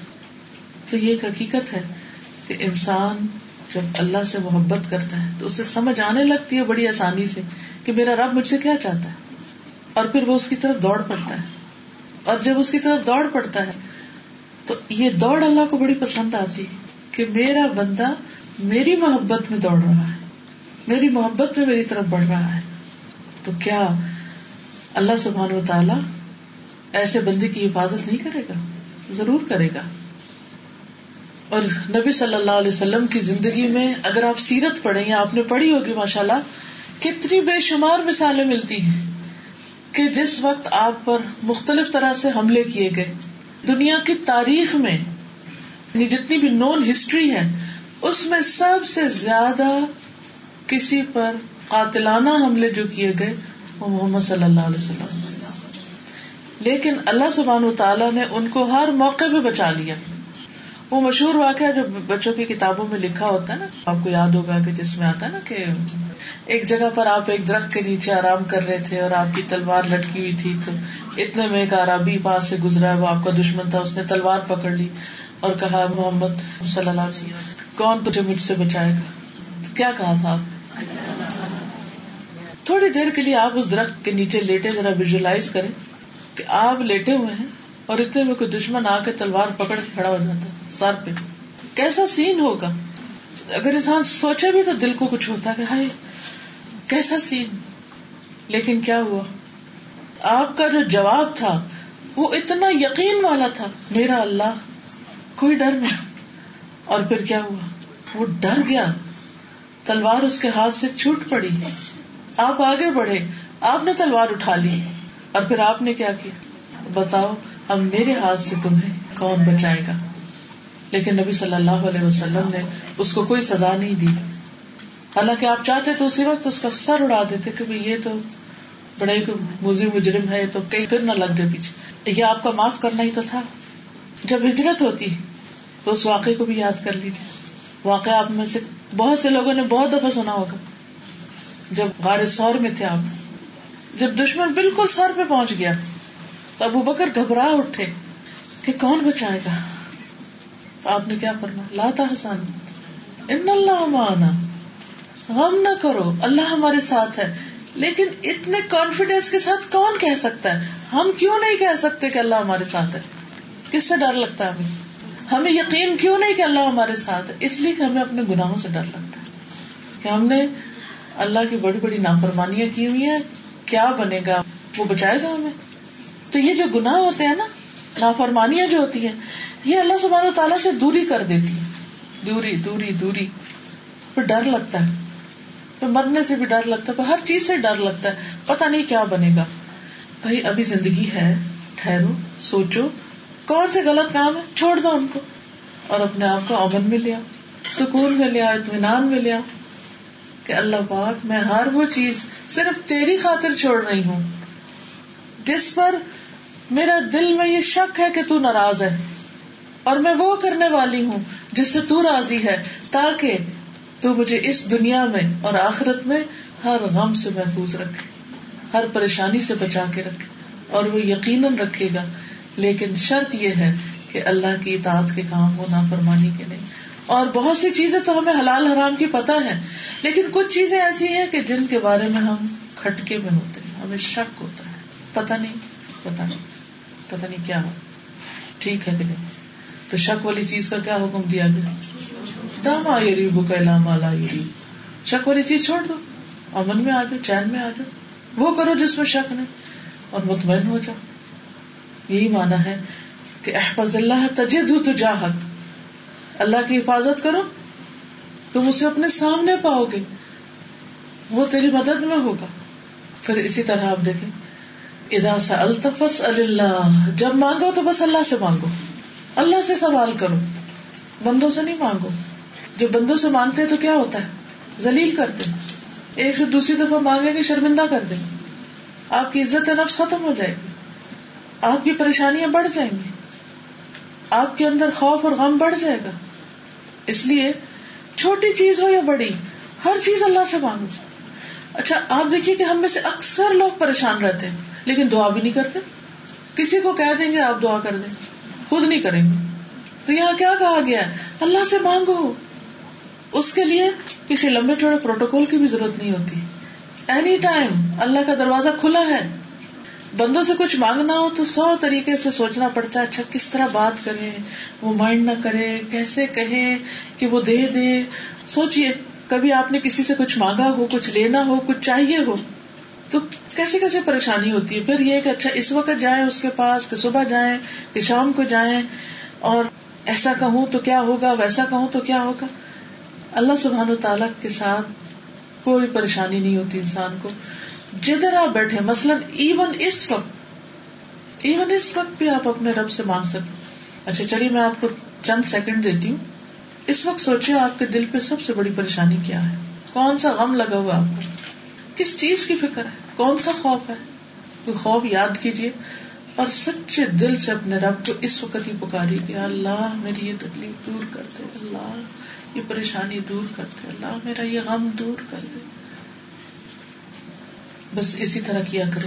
جب دل کسی پریشانی سے گھبرانے لگے، جہاں بیٹھے، روٹی بنا رہے، اسی وقت اکیلے کھڑے، بناتے رہے روٹی، کوئی نہیں روکتا آپ کو روٹی بنانے سے۔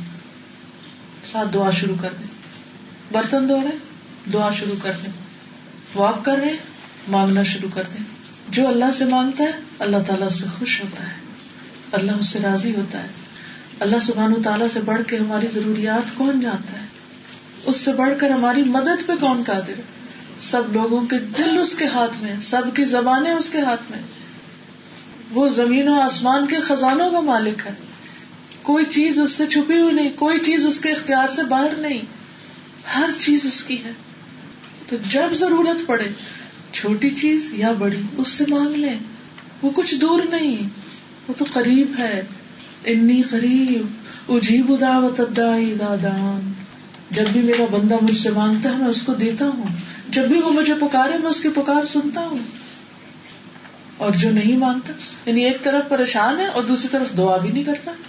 تو حدیث میں آتا ہے ملم یس اللہ علیہ جو اللہ سے نہیں مانگتا، اللہ اس سے غضبناک ہوتا ہے، اللہ اس سے ناراض ہوتا ہے۔ اور جب انسان مانگتا رہتا ہے، بعض اوقات ہم جب دعا مانگنے لگتے تو ہمیں یہ بھی سمجھ نہیں آتی مانگے کیا؟ کیا مانگے اتنی پریشانیاں دماغ پہ حاوی ہوتی ہیں کہ دعا مانگنا بھی نہیں یاد رہتا، سمجھ نہیں آتی کہ اس وقت کیا کہیں۔ حالانکہ جو شخص اللہ سے مانگتا ہے، اللہ تعالیٰ اس کا فخر دور کر دیتا ہے۔ اللہ تعالیٰ اس کی پریشانی دور کر دیتا ہے۔ ابو ہرارا کہتے ہیں، ایک آدمی کسی ضرورت کے لیے جنگل کی طرف گیا۔ اس کی بیوی نے کہا اللہ، ہمیں رسک دے۔ کہ ہم آٹا گوند کے روٹیاں پکا سکیں؟ ہر انسان کی روز کی ضرورت ہے۔ تو آدمی جنگل کی طرف گیا ہوا تھا۔ جب واپس آیا تو دیکھا ٹپ آٹے سے بھرا ہوا اور تندور میں پسلیوں کا بھونا ہوا گوشت بھی موجود ہے۔ اور بیوی چکی پیس رہی ہے۔ اس نے کہا، یہ کہاں سے آیا اس کی بیوی نے کہا، یہ اللہ کا دیا ہوا رسک ہے۔ جب اس شخص نے ارد گرد سے چکی صاف کر لی تو چکی رک گئی۔ رسول اللہ صلی اللہ علیہ وسلم نے فرمایا، اگر وہ اسے اسی حالت میں چھوڑ دیتا، اس کو صاف نہ کرتا، تو قیامت تک وہ آٹا پیستی رہتی پیستی رہتی۔ لیکن ہم ہوتے ہیں نا کہ جب ہمیں کوئی چیز ملے تو ہم آخر تک پھر اس کو سمیٹ لیتے بعض اوقات شوہر گھر پہ نہیں ہوتے، بعض اوقات جاب نہیں ہوتی، بعض اوقات بچوں کی شادی نہیں ہوتی، بعض اوقات اولاد نہیں ہوتی۔ اللہ کے لیے کچھ بھی مشکل نہیں۔ پہلے پورا یقین اپنے اندر پیدا کرے اللہ تو سب کچھ کر سکتا ہے۔ ان اللہ کل شعین قدیر۔ اور اس کے بعد دیر اینڈ دین مانگ۔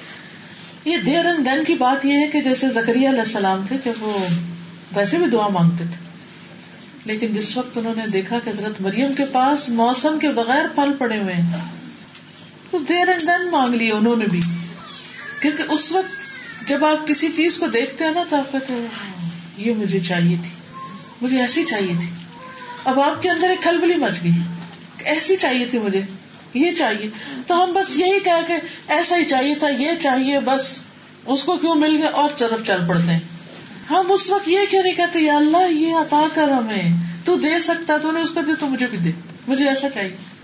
ہم مانگے تو صحیح۔ ہم کیا سمجھتے ہیں؟ چونکہ ہم نہیں کر سکتے تو شاید اللہ تعالیٰ بھی نہیں کر سکتا۔ ایسا نہیں۔ وہ سب کچھ کر سکتا ہے۔ اس لیے مانگے۔ اور کوشش یہ کریں کہ ہر وقت اپنی انرجی کو سمیٹ کے پازیٹو سائڈ پہ لگائے جب کوئی چیز پریشان کرے، مثلا آپ نے کسی کو دیکھا، کسی کا زخم، کسی کی تکلیف، کسی کی بیماری کا سنیں۔ مثلا آپ یہاں بیٹھے ہیں، آپ کے ریلیٹو دوسری کنٹری میں ہیں، آپ کو ان کے بارے میں پتا چلا کہ اللہ نہ کرے، کسی کو ہارٹ اٹیک ہوگی اب آپ کے دل پہ سخت دکھ گزرتا ہے۔ اچھا ہم جب ایسی کوئی خبر سنتے ہیں تو ہمارا کیا حال ہوتا ہے؟ ہم بیٹھ جاتے ہیں، اس کو فون کر، اس کو کر، اس سے بیٹھ کے باتیں کر، اس سے دل بہلا، اس سے دل اپنے دل کا سارا غم نا باتیں کر کر کر کر کے گزار لیتے اس کے برعکس اچھا، نبی صلی اللہ علیہ وسلم کیا کیا کرتے تھے؟ وہ جو پہلا غبار آتا ہے نا دل پر، پہلی چوٹ آتی ہے، پہلا دکھ آتا ہے، اس وقت ہم تڑپ اٹھتے ہیں۔ وہ تڑپنے کا وقت، دعا کرنے کا وقت ہے۔ فوراً مانگے، اللہ تو اس کو بھی محفوظ رکھ، اس کو بھی صحت اور مجھے بھی محفوظ رکھ۔ فوراً اپنے لیے بھی ساتھ ہی مانگ لے۔ اور اگر سامنے کسی بیمار کو دیکھے تو بھی ہمیں دعا سکھائے گی نا کہ الحمد للہ آفانی بھی اللہ مجھے اس چیز سے آفیت میں رکھ جس پہ تو نے دوسرے کو آزمائش میں ڈال دیا۔ تو اللہ تعالیٰ بچائے گا۔ اس پہ وعدہ ہے نا کہ جو اس وقت یہ دعا مانگے گا اللہ تعالیٰ اس کو بچا لے گا۔ لیکن ہم ہم کیا بھول جاتے ہیں؟ شیطان ہمیں کیا بھلوا دیتا ہے؟ ذکر ربی۔ میرے رب کا ذکر۔ اب نیکسٹ ٹائم کوئی ایسی چیز جس سے آپ کو یہ شدید خوشی ہوئی ہو یا شدید غم پہنچے یا کوئی بھی آپ کی یعنی شدید کیفیت ہو، تو اپنا جائزہ لے اگر اس وقت بھول جائے تو بعد میں لے پہلا ریئیکشن کیا تھا، کیا کیا میں نے؟ سب سے پہلے کیا کیا؟ کیا اللہ کو یاد کیا؟ اللہ کی خاطر صبر کیا؟ اللہ سے مانگا؟ کیونکہ جتنا زیادہ ہمارے اندر کوئی اثر آیا ہوتا ہے نا، اتنی زیادہ دعا قبول ہوتی ہے پھر۔ اتنی شدت ہوتی ہے دعا میں۔ مثلاً کسی نے ہمیں بہت کچھ برا کہہ دیا تو ہمارا رونا ہی نہیں بند ہوتا۔ ہوتا نا ایسے۔ یہ رونا کسی وجہ سے ہے۔ اللہ نے ایک موقع دیا آپ کو کہ خوب رو کے اللہ کو پکار لیں۔ لیکن اس وقت ہمارا سارا زور رونے پہ ہوتا ہے۔ چپ ہی نہیں کرتے۔ اور اتنا قیمتی وقت گزار دیتے ہیں، بغیر دعا مانگی اسی طرح بیماری کی حالت میں بھی دعائیں قبول ہوتی لیکن اس وقت ہم ہائے ہائے مچائے رکھتے ہیں اور دعا نہیں مانگتے۔ تو یہ سارے مواقع ایکسائٹمنٹ کا موقع ہو، پریشانی کا ہو، غم کا ہو، خوشی کا ہو، خوف کا ہو، فوراً اللہ سے مانگے خوف کے وقت بھی۔ اس وقت صرف چیخنے چلانے پر زور نہ دیں۔ شور نہ مچائے پینک نہ ہو فوراً مانگے اللہ سے۔ وہ جو غار میں تین لوگ پھنس گئے تو انہوں نے کیا کیا تھا؟ صرف رو رو کر لیٹ گئے تھے؟ کہ اب تو موت آنی ہی آنی ہے، ادھر ہی لیٹ جاؤ، لیٹ کے مر جائیں گے۔ نہیں، انہوں نے ہمت نہیں آ رہی انہوں نے امید نہیں چھوڑی۔ انہوں نے فوراً مختلف طریقوں سے دعائیں مانگنی شروع کر دی اور اپنی نیکیاں یاد کر کے دعا مانگنی شروع کر دی کہ نیکیوں کا وسیلہ دے کے اللہ کی رحمت کو جوش بنائے۔ تو یہاں پر کیا بتایا گیا کہ جب مانگنا ہو، اللہ سے مانگ۔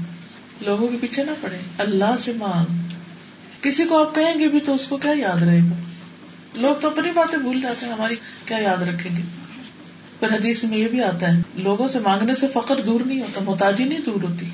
رسول اللہ صلی اللہ علیہ وسلم نے فرمایا جسے انتہائی شدید حاجت آ پڑے اور اس نے اسے لوگوں پر پیش کر دیا، تو اس کی وہ حاجت دور نہ ہوگی۔ کوئی مسئلہ پیش آ گیا اور وہ صرف لوگوں کے پاس جا رہے ہیں، تم کچھ کرو، تم کرو تم کرو۔ اور جس نے اسے اللہ پر پیش کر دیا، تو ان قریب اللہ تعالیٰ اسے بے پرواہ کر دے گا۔ یا تو جلد ہی موت آ جائے گی یعنی دنیا کے بکھیڑوں سے جان چھوٹ جائے گی، اور وہ تو اپنے وقت پہ ہی آنی ہے، یہ نہیں کہ اس بات سے آئے گی۔ یا جلد ہی غنی ہو جائے گا یعنی دو میں سے ایک چیز ہو جائے گی، یا خاتمہ ہو جائے گا یا پھر بالکل حالات پلٹ جائیں گے۔ نبی صلی اللہ علیہ وسلم نے فرمایا، تم میں سے کوئی بھی اگر ضرورت مند ہو تو اپنی رسی لے کر آئے، لکڑیوں کا گٹھا باندھ کر اپنی پیٹ پہ رکھ کے لائے۔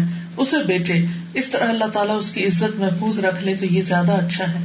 اس سے کہ وہ لوگوں سے سوال کرتا پھرے اور لوگ چاہے تو اسے دے اور چاہے تو نہ دے پھر ان کی مرضی ہے نا، وہ آپ کے ساتھ کیا سلوک کرتے ہیں۔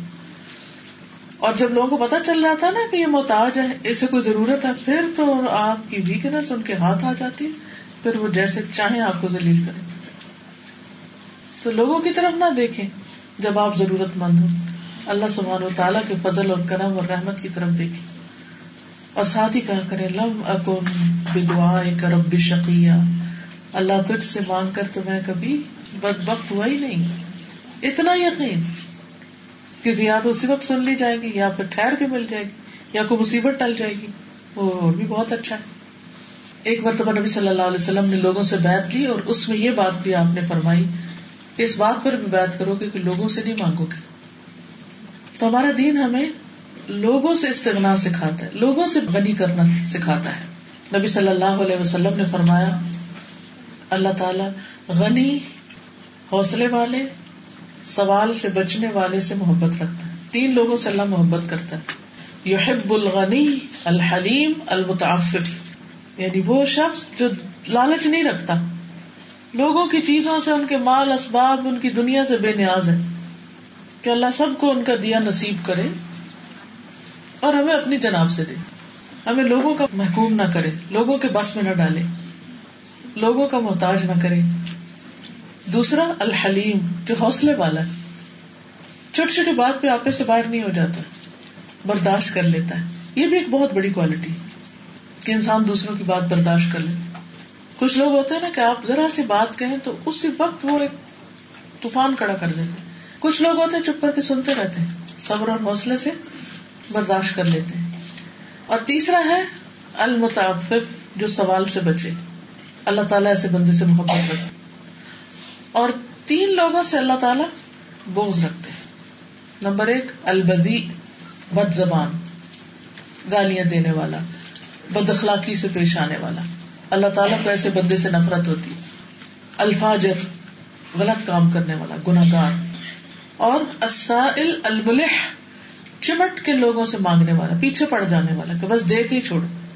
اللہ کو ایسے لوگ نہیں پسند۔ لوگوں کو اگر جیسے نیکی کے کام یا دین کے کام میں بھی لوگوں کو خرچ کرنے کے لیے اگر کہنا ہو، تو بس بتا دینا چاہیے کہ یہ یہاں پر موقع ہے یا آپ کے پاس چانس ہے، چوائس ہے۔ لیکن پیچھے نہیں پڑنا چاہیے کسی کے بھی۔ اور ان کو شرمندہ نہیں کرنا چاہیے۔ ساتھ میں نبی وقاص کہتے ہیں کہ نبی صلی اللہ علیہ وسلم کے پاس ایک آدمی آیا۔ کہنے لگا، اے اللہ کے رسول صلی اللہ علیہ وسلم، مجھے مختصر سی نصیحت فرمائیے۔ چھوٹی سی بات۔ تو نبی صلی اللہ علیہ وسلم نے فرمایا، لوگوں کے ہاتھ میں جو کچھ ہے، اس سے بالکل نا امید ہو جاؤ۔ جو لوگوں کے پاس ہے، اس پر نہیں توقع رکھو۔ اور ایسی بات سے پرہیز کرو جس سے معذرت کرنی پڑے یعنی ہر وقت سوری کرنا پڑے۔ تو یہ بہت ہی خوبصورت نصیحت تھی جو آپ نے ان کو کی۔ صوبان کہتے ہیں، اور یہ رسول اللہ صلی اللہ علیہ وسلم کے آزاد کردہ غلام تھے، کہ رسول اللہ صلی اللہ علیہ وسلم نے فرمایا، کون ہے جو مجھے یہ ضمانت دے کہ وہ لوگوں سے کچھ نہیں مانگے گا؟ میں اس کے لیے جنت کی ضمانت دیتا ہوں۔ تو سبحان رضی اللہ تعالیٰ نے جب یہ بات سنی، تو انہوں نے کہا کہ میں کسی سے نہیں مانگوں گا یعنی میں ہوں وہ شخص۔ لہٰذا اس کے بعد انہوں نے کبھی کسی سے کچھ نہیں مانگا۔ حالانکہ وہ آپ کے آزاد کردہ غلام تھے یعنی یہ غریب شخص تھے۔ لیکن انہوں نے کبھی کسی پر کچھ نہیں مانگا۔ تو اللہ سبحانہ تعالیٰ نے اپنے فضل سے ان کو غنی کر دیا۔ اصل میں یہ جو مانگنے کی عادت ہوتی ہے نا، یہ بھی ایک ہیر سر ایک لالچ ہوتی ہے۔ دنیا کی محبت ہوتی کہ جس کی وجہ سے انسان لوگوں سے دنیاوی فائدے حاصل کرنا چاہتا ہے۔ تو اس پر نہیں نظر، اللہ کے خزانوں پہ نظر ہونی چاہیے۔ کیونکہ اگر لوگوں کے اوپر لالچ ہو گیا نا کہ لوگوں کے پاس جو کچھ ہے وہ ہمیں مل جائے، تو اس سے انسان بہت خوار ہوتا ہے۔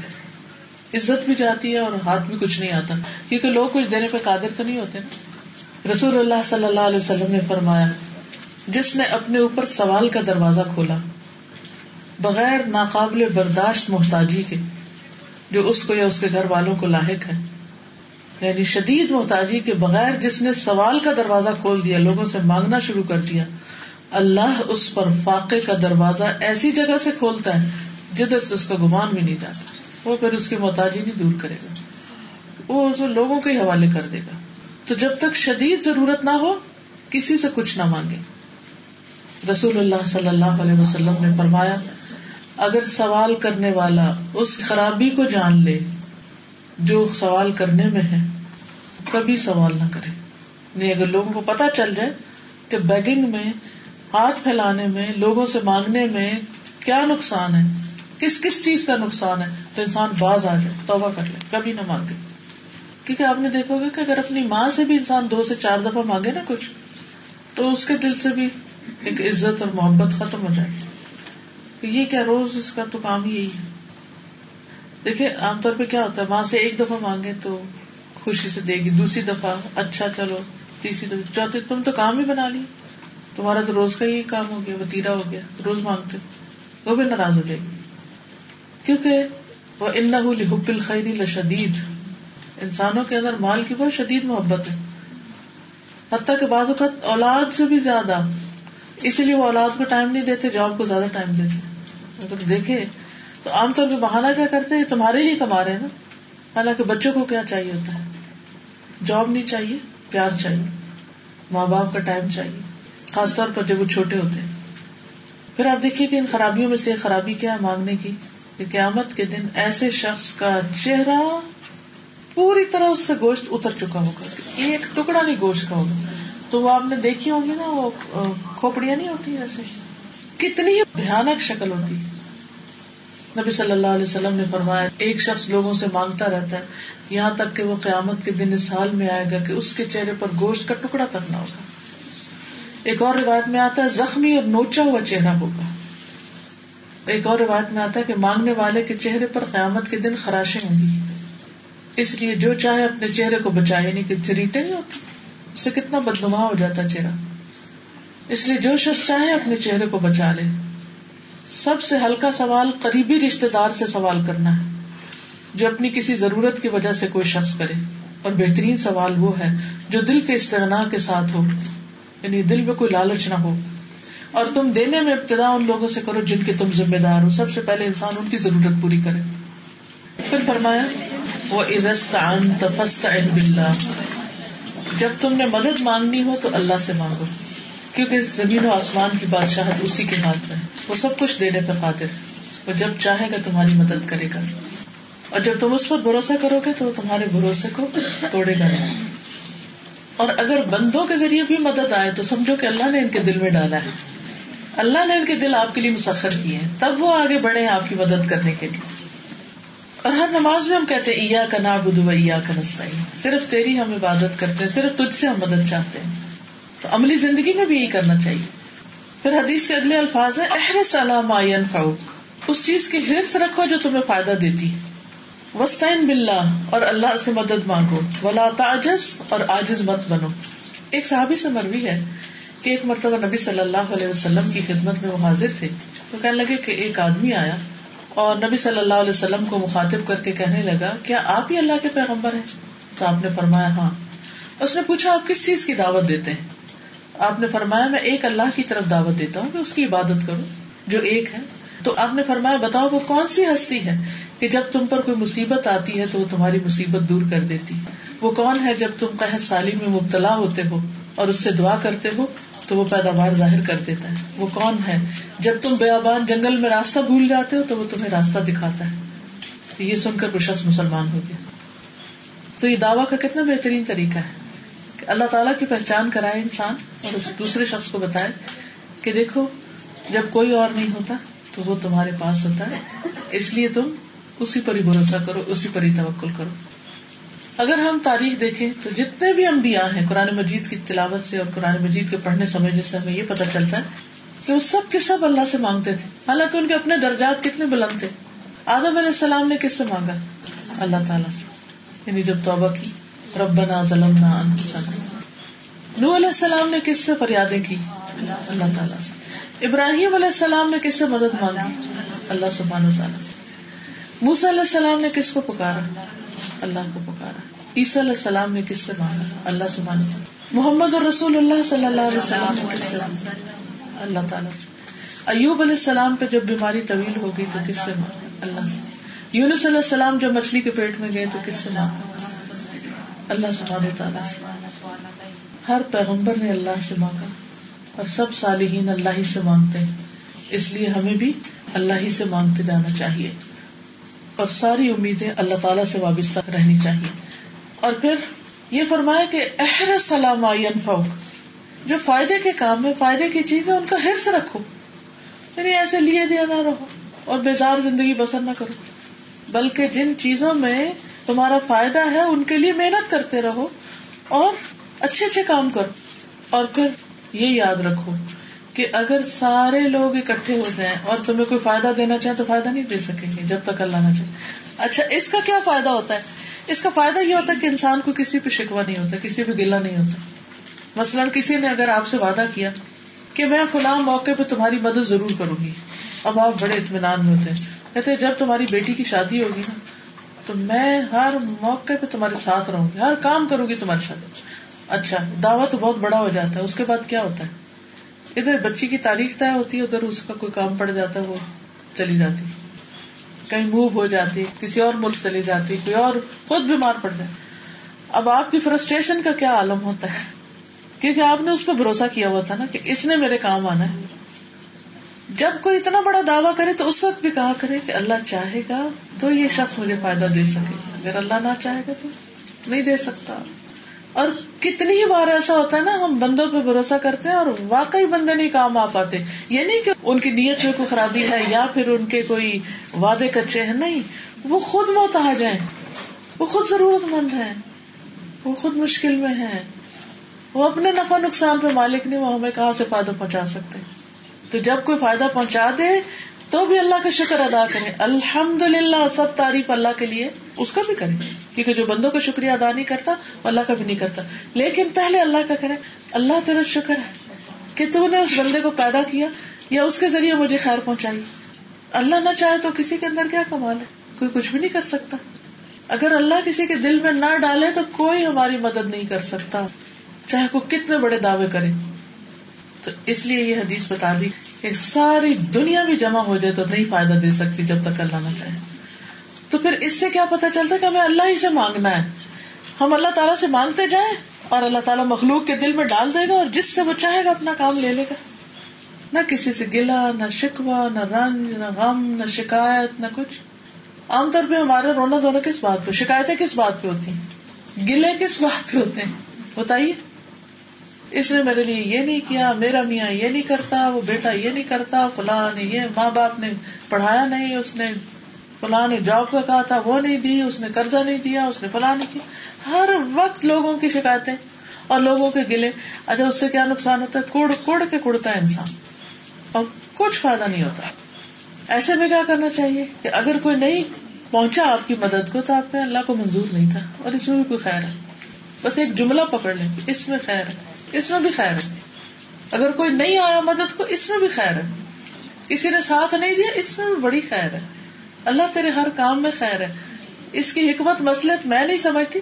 میں ہرٹ ہوئی ہوں، لیکن یہ میری کمزوری نہ اہلی کوتا لیکن اس میں بھی خیر ہے۔ کیونکہ تیرا کوئی فیصلہ ظلم پر مبنی نہیں۔ اللہ کسی پہ ظلم نہیں کرتا۔ اور بعض اوقات بعد میں ہمیں سمجھ آتی ہے اچھا ہی ہوا۔ اچھا ہی ہوا۔ کیونکہ اگر وہ شخص ایسا کر دیتا تو پھر پھر کیا ہوتا؟ بعض اوقات ہمیں پھر لوگوں کو ابلائز کرنے کے لیے غلط کام کرنے پڑتے ہیں۔ ٹھیک ہے نا؟ اس دنیا میں کوئی چیز فری تو نہیں ہے نا؟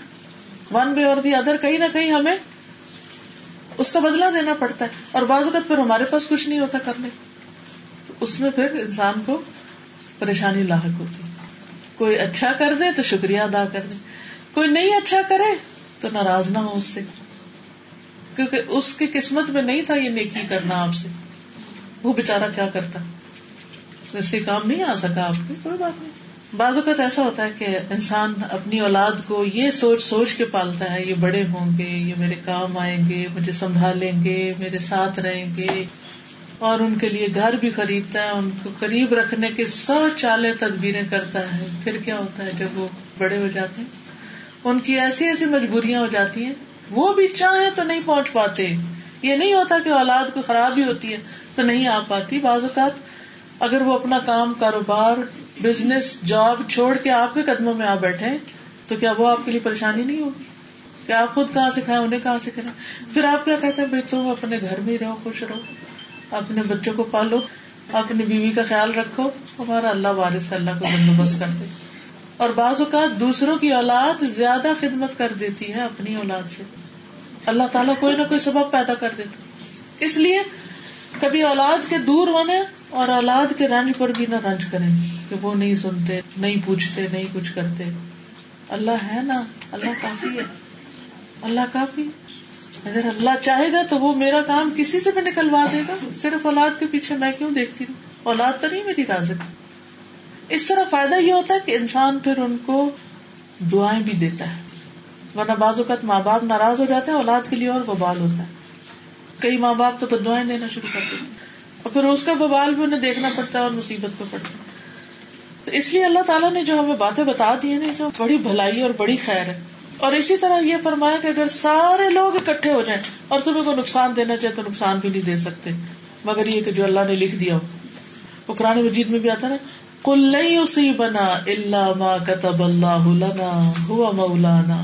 انہیں کہہ دیجیے ہمیں ہرگز کوئی مصیبت نہیں آتی، مگر وہی جو اللہ نے ہمارے لیے لکھ دی ہے، اور وہی ہمارا مولا ہے۔ وہ پھر لے بھی جائے گا اس تکلیف قرآن مجید میں، سورت یونس میں، آیت نمبر ون زیرو سیون میں اللہ سبحانہ تعالیٰ بہت ہی بہترین یہ بات فرماتے ہیں۔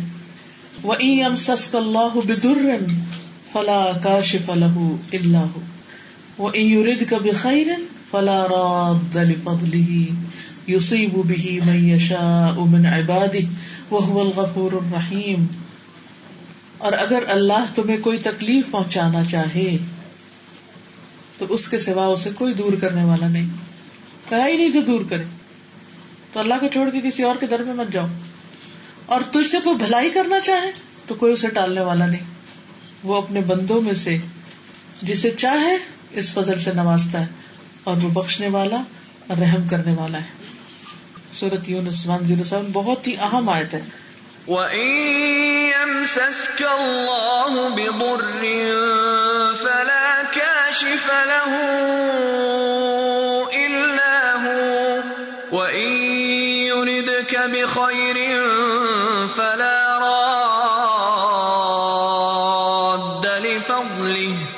يصيب به من يشاء من عباده وهو الغفور الرحيم۔ اب سوچیے کوئی بھی جو تکلیف ہم پہ آئی ہوئی ہے نا، کوئی بھی، چاہے بچوں کی تکلیف کی شکل میں، چاہے کوئی مالی تکلیف ہے یا کوئی اور ہے، تو اللہ کے عزن سے آئیے۔ اور اس کو دور بھی وہی کر سکتا بس یہ پکا یقین ہونا چاہیے کہ دور بھی وہی کرے گا۔ اس لیے مجھے اسی سے مانگتے رہنا چاہیے۔ اور اگر اللہ نے آپ کی قسمت میں کوئی بلائی لکھی ہے نا، تو کسی حاصل کا حسد، کسی بدخواہ کی بدخواہی کوئی نقصان نہیں دے سکتے وہ آپ کو مل کے رہے گی۔ اس لیے جب کسی کو کوئی خیر پہنچ رہی ہو، تو اس پر آپ پریشان بھی نہ ہوا کریں۔ آپ سمجھے اللہ کا فیصلہ ہے۔ کیونکہ لوگ کہتے ہیں نا اچھا، مجھے کیوں نہیں ملی؟ اس کو کیوں مل گئی؟ یہ میرے رب کی تقسیم ہے، میرے رب کی دین ہے۔ دوسروں کو ملنے والی نعمتوں پر بھی خوش ہوا کرے اگر آپ کے پاس بیٹا نہیں اور دوسروں کے پاس ہے تو خوش ہو کہ شکر اللہ نے اس کو تو دیا۔ آپ کے پاس اچھی جاب نہیں، دوسرے کو مل گئی، بہن بھائی کو مل گئی، دوست کو مل گئی، اس میں کڑے نہیں۔ کہ شکر اللہ کا اس کو تو مل گئی۔ الحمد للہ اس کے پاس ہے۔ خوش ہوا کرے دوسروں کی خوشی پر۔ اس سے کیا ہوگا؟ دل خوش ہوگا۔ اور جب ہم دوسروں کی خوشی پر تنگ ہوتے ہیں اس کو تو پتا بھی نہیں ہوگا اور ہم اندر سے جلے بنے بیٹھے۔ یہ شیطان کی طرف سے ہوتا ہے۔ شیطان دشمن ہے نا، وہ چاہتا ہے ہم غمگین رہا کرے تو آپ نے غمگین نہیں رہنا۔ آپ کا یہ اللہ کی تقسیم ہے میں کیوں ناراض ہوں؟ اللہ نے میرے حصے میں یہ چیز بیٹھی اس کے حصے میں وہ بیٹھی اللہ جو بھیجے، جو فیصلہ کرے، میں اس پہ راضی اور آپ دیکھیے گا، وہی چیز جو آپ ناپسند کر رہے ہیں، اسی میں اللہ بہت بڑا خیر ڈال دے گا۔ جیسے قرآن مجید میں آتا ہے۔ وہ آسان تک رہ شعی ان اللہ فی خیرن کثیرا بس وہ جو تکلیف ہے نا اس کی ناپسندیدگی کی، وہ کنٹرول کرنا اصل میں ایک امتحان لیکن خیر بھی اسی میں بہت ہوتی ہے۔ بس اللہ کے بادوں پہ ہم یقین رکھیں اور برداشت کر رہے ہیں سورت فاتر میں اللہ تعالیٰ فرماتے ہیں، ما يفتح الله للناس من رحمت فلا ممسك لها وما يمسك فلا مرسل له من بعده اللہ اگر لوگوں کے لیے اپنی رحمت کا دروازہ کھول دے تو کوئی بند کرنے والا نہیں، کوئی نہیں کر سکتا۔ اور جسے وہ بند کر دے، اس کے بعد کوئی اور کھولنے والا بھی نہیں۔ جس سے اللہ روک دے، اسے کوئی دینے والا نہیں۔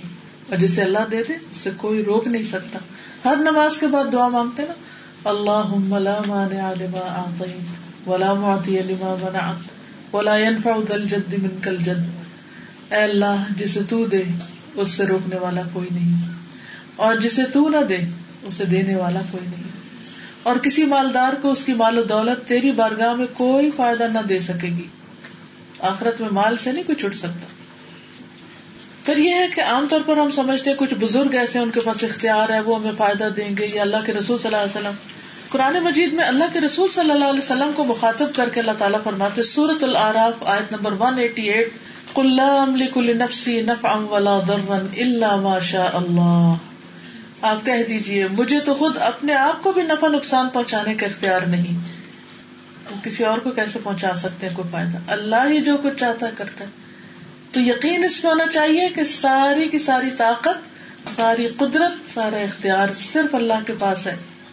سورت یونس آیت ون زیرو سکس میں اللہ تعالیٰ فرماتے ہیں، ولا تدع من دون اللہ ما لا ينفعك ولا يضرك۔ فإن فعلت فإنك إذا من الظالمين۔ اور اللہ کے سوا کسی کو مت پکارو جو تمہیں نہ کوئی فائدہ دے سکتا، نہ نقصان۔ اگر تم ایسا کرو گے تو یقیناً ظالموں میں سے ہو جاؤ گے۔ پھر فرمایا، رفعت الاقلام و جفت الصحف۔ کلمے اٹھا لی گئی صحیح خشک ہو گئے۔ یعنی جو لکھ دیا گیا، وہ لکھ دیا گیا۔ اب اللہ کے کلمات میں کوئی اور تبدیلی نہیں کر سکتا۔ یعنی تقدیر لکھی جا چکی ہے۔ اس میں نہ کوئی اضافہ ہو سکتا، نہ کمی ہو سکتی۔ اس کا یہ مطلب نہیں کہ ہم کوشش نہ کریں، محنت نہ کریں، کیونکہ اللہ سبحانہ تعالیٰ ہی کا حکم ہے کہ ہم محنت کریں۔ اور پھر جو دوسری روایت میں آتا ہے کہ جو تم سے خطا ہو گیا، وہ تم پہ نہیں آنے والا تھا۔ مسئلہ کوئی تیر آ رہا تھا اور وہ پاس سے گزر گیا تمہیں کچھ نہیں ہوا کیونکہ اللہ نے تمہارے لیے نہیں لکھا۔ تھا اور اگر وہ لگنا تھا تو بچ نہیں سکتے۔ پچھلے دنوں آپ نے ایک امیرکا میں ہماری ایک اسٹوڈینٹ ہے، ان کے بارے میں سنا ہوگا کہ کس طرح ایک ٹائر ان کے اوپر گاڑی کے اوپر آ کر لگا۔ ساتویں لین میں اتنا بڑا ٹائر اڑتے اڑتے اتنی گاڑیاں لین پار کر کے ان کی گاڑی کے این اس جگہ پر آ کے گرا جو ان کے اوپر تھا۔ ان کی بیٹی ساتھ ان کو کچھ بھی نہیں ہوا۔ اللہ نے ان کی موت اس طریقے سے اس جگہ لکھی ہوئی تھی نا تو وہ دوسری گاڑی کا ٹائر چلتے ہوئے چھٹ گیا۔ تو عام طور پہ چھٹ کے گھوم پھر کے تو وہی کہیں ادھر ادھر مڑ جاتے ہیں نا ٹائر۔ وہ وہاں سے اچھلا، اچھل کے پانچ فٹ اونچے بیریئر کو کراس کیا۔ دوسری طرف جا کے ان کی گاڑی کے اوپر آ کے لگا ماں اصابہ کا لم یقن لی وہ ایک منٹ پیچھے بھی ہو سکتی تھی وہ ایک منٹ آگے بھی گزر جاتی جو تمہیں آ کے لگی چیز، یہ خطا نہیں ہو سکتی، ادھر لگنی تھی۔ یہ چیز انسان کے اندر ایک اطمینان پیدا کر دیتی۔ انسان کے لیے غم اور تکلیف اور دکھ کو برداشت کرنے کا صبر دے دیتی کہ ایسا لکھا تھا۔ نبی صلی اللہ علیہ وسلم نے فرمایا، ہر چیز کی ایک حقیقت ہوتی اور کوئی شخص اس وقت تک ایمان کی حقیقت کو نہیں پہنچ سکتا۔ جب تک اسے یہ یقین نہ ہو جائے کہ اسے جو پہنچا ہے وہ اس سے خطا نہیں ہو سکتا تھا اور جو خطا ہو گیا وہ اس کو مل نہیں سکتا تھا۔ یہ کیوں؟ تاکہ ہم اس چیز پر افسوس نہ کریں جو ہمارے ہاتھ سے نکل گئی، جو چانس مس ہو گیا، جو چیز چھوٹ گئی۔ رسول اللہ صلی اللہ علیہ وسلم نے فرمایا، ایسی چیز کی ہرس کرو جو تمہارے لیے فائدہ مند ہو۔ اور اللہ سے مدد مانگتے رہو اور اس سے آجز نہ ہو کہ اگر تم پر کوئی مصیبت آ جائے تو کہو کاش میں ایسا نہ کرتا، کیونکہ کاش کا لفظ شیطان کا دروازہ کھول دیتا ہے۔ اور پھر فرمایا والم ان نسر مع صبر جان لو کہ کامیابی صبر کے ساتھ، مدد صبر کے ساتھ ملتی۔ کیونکہ ہم کیا چاہتے ہیں اچھا اگر اللہ نے دینا اور ہماری تقدیر میں لکھا تو فوراً ابھی اسی وقت مل جائے ہمیں۔ تو یہ ایسا نہیں ہوتا کہ ہم کہیں اچھا آج تاک رات تھی اور ہم نے اتنی دعا کی اور اب ہم باہر نکلے تو وہ چیز ہمارے سامنے کھڑی۔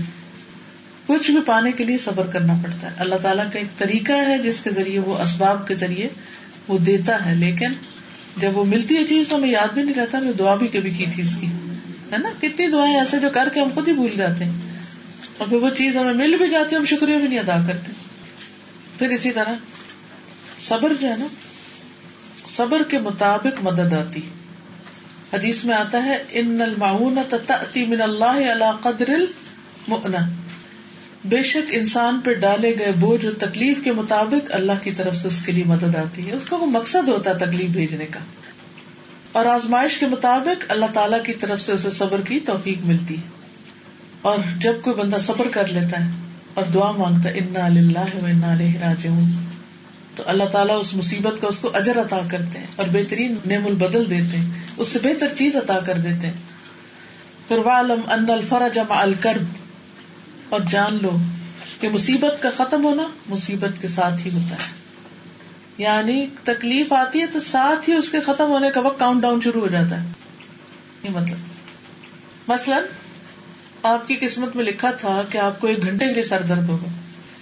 اب آپ سویرے اٹھتے ہیں تو سر درد شروع ہو چکا ہوتا ہے۔ آپ پریشان ہوتے کیونکہ آپ کو نہیں پتا اس نے گھنٹے میں ختم ہونا ہے۔ آپ پریشان ہوتے ہیں، پتا نہیں کیا بنے۔ گا آپ تو لگتا سارا دن ہی چلے گا۔ اب کیا کرو ایسا، ویسا۔ اللہ سے دعا چھوڑ کے باقی ہر چیز کر رہے ہیں۔ اچھا۔ لیکن یہاں ہو کیا رہا ہے کہ اللہ کو پتا کہ ایک گھنٹے کے لیے تو جو جو وقت گزرتا جا رہا ہے، آپ کے گھنٹے میں کمی ہو رہی ہے۔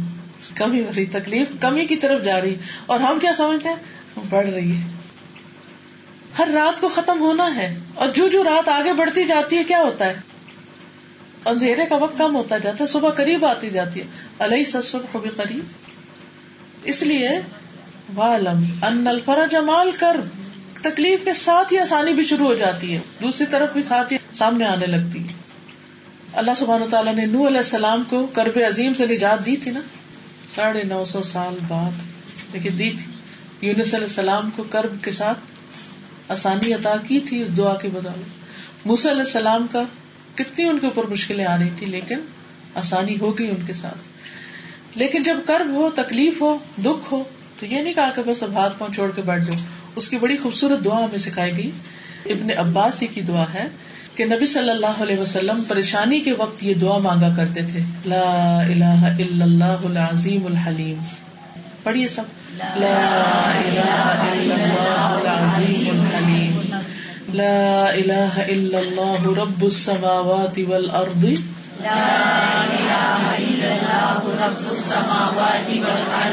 ورب العرش العظیم۔ تو نبی صلی اللہ علیہ وسلم پر جب کوئی پریشانی آتی تو یہ دعا مانگا کرتے تھے۔ ساتھ کہتے ہیں، ہم نبی صلی اللہ علیہ وسلم کے پاس بیٹھے ہوئے تھے۔ آپ نے فرمایا، کیا میں تمہیں ایسی دعا نہ بتاؤں کہ جب کسی رنج و علم اور آزمائش میں مبتلا شخص پڑھے اس کو تو اس کی تکلیف دور ہو جائے؟ کہا گیا کیوں نہیں؟ آپ نے فرمایا، وہ مچھلی والے کی دعا ہے۔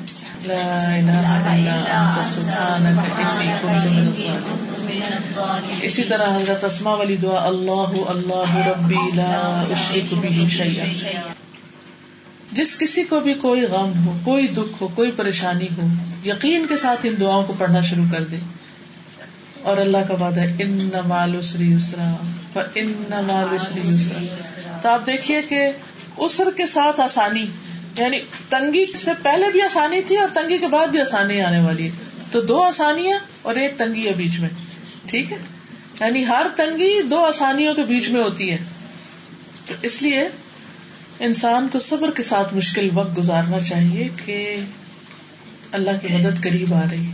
ٹھیک ہے ان شاء اللہ عزیز۔ لیکن عام طور پر پریشانیاں کیوں آتی ہیں؟ اللہ تعالیٰ ظلم نہیں کرتے۔ ہوتا یہ کہ ہمارے اپنے ہی گناہ ہوتے ہیں۔ اب ہمیں یہ سمجھ نہیں آتی کہ اگر گناہ ہو گئے تو ہم کریں کیا؟ تو ایک بہت ہی خوبصورت کتاب ہے، گناہوں کو دھو ڈالنے والے اعمال۔ اور اس کو پڑھیں اور جو یہ نسخے بتاتے ہیں کہ کیا کیا کرنے سے گناہ ختم ہو جاتے ہیں؟ مثلاً نماز گناہوں کو مٹاتی ہے، توجہ سے جمعہ ادا کرنا، سمی اللہ علمن حمیدہ کا جواب دینا، وضو کرنا وضو کے بعد دو رکت نفل پڑھنا، پھر اسی طرح سو مرتبہ سبحان اللہ کہنا، پھر سو برائیاں مٹانے والا کلمہ پڑھنا، پھر اسی طرح نماز کے بعد کی تصویرات اور اسے پورے ریفرنس دیے گئے ہیں۔ پھر اسی طرح لوگوں سے تکلیف دور کرنا، ہماری تکلیفوں کو دور کرتا ہے، پھر صبر کرنا، پھر اگر بینائی جاتی رہے کسی کی تو وہ کیا کرے پھر اسی طرح اگر کسی کرائم میں کوئی پس گیا، کوئی جیل چلا گیا، تو وہ کیا کرے پھر اسی طرح روزے رکھنا اور اس طرح کی چیزیں۔ تو جو مصنون عمل تھے، نبی صلی اللہ علیہ وسلم سے ثابت ہے وہ اس کتاب میں موجود ہے۔ چھوٹی سی کتاب ہے، لیکن پڑھ کے ایمان تازہ ہوتا ہے اور گناہوں سے توبہ ہوتی ہے اور انسان جو گناہ دور ہوتے ہیں، کیونکہ حدیث میں آتا ہے، ایک بندے کو رسک ملنے والا ہوتا ہے، لیکن وہ کوئی گناہ کرتا ہے، جس کی وجہ سے وہ رسک دور ہو جاتا ہے، اس سے رکاوٹ آ جاتی ہے۔ تو اس لیے بہت ضروری ہے کہ ہم گناہوں کو چھوڑے بھی اور ان پر توبہ بھی کریں۔ تو بہرحال حدیث یہاں مکمل ہوتی ہے۔ تو اس حدیث سے آپ نے جو باتیں سیکھی ہیں ان کو دوہرا لیجیے سب سے پہلی بات یہ کہ ٹین ایجرس کو بھی علم سکھانا چاہیے۔ کیونکہ اپنے عباس جو تھے ٹین ایجر تھے جب انہیں نبی صلی اللہ علیہ وسلم نے یہ باتیں بتائی دوسری بات بات کرنے سے پہلے لوگوں کی توجہ اس طرف دلانی چاہیے۔ ایسا نہیں کوئی سن نہ رہا اور ہم بولے جائیں بولے جائیں۔ تیسری چیز یہ کہ اگر ہم چاہتے ہیں ہماری حفاظت ہو تو ہمیں کس کی حفاظت کرنی چاہیے؟ اللہ کی، اللہ کے احکامات کی، نماز کی، باقی چیزوں کی وزو کی تہارت کی۔ اگر کوئی ضرورت پیش آ جائے تو کیا کرنا چاہیے؟ اللہ سے مدد مانگنا چاہیے۔ اس بات کا یقین رکھنا چاہیے کہ فائدہ اور نقصان صرف اللہ کے ہاتھ۔ اس پر بھی ایمان رکھنا چاہیے کہ تقدیر لکھی جا چکی۔ پھر اسی طرح صحت اور خوشحالی کی حالت میں اللہ کی عبادت کرنی چاہیے تاکہ تنگی میں اللہ تعالیٰ ہماری دعائیں سنے پھر اسی طرح یہ ہے کہ تنگی کے بعد یقیناً آسانی ہے، کیونکہ اللہ تعالیٰ نے دو مرتبہ تاکید فرمایا تو اگر آپ کی زندگی میں کوئی تکلیف، پریشانی ہے تو اللہ تعالیٰ ضرور دور کر دے گا۔ بس اچھی امید رکھیے، اللہ سے ناراض نہ ہو۔ اور یہ کہ اگر کوئی تکلیف آنی ہے تو وہ آ کر رہے گی اور اس میں بھی انسان کے لیے ضرور کوئی نہ کوئی بھلائی ہے۔ اس لیے اللہ سے اچھا گمان رکھے انسان۔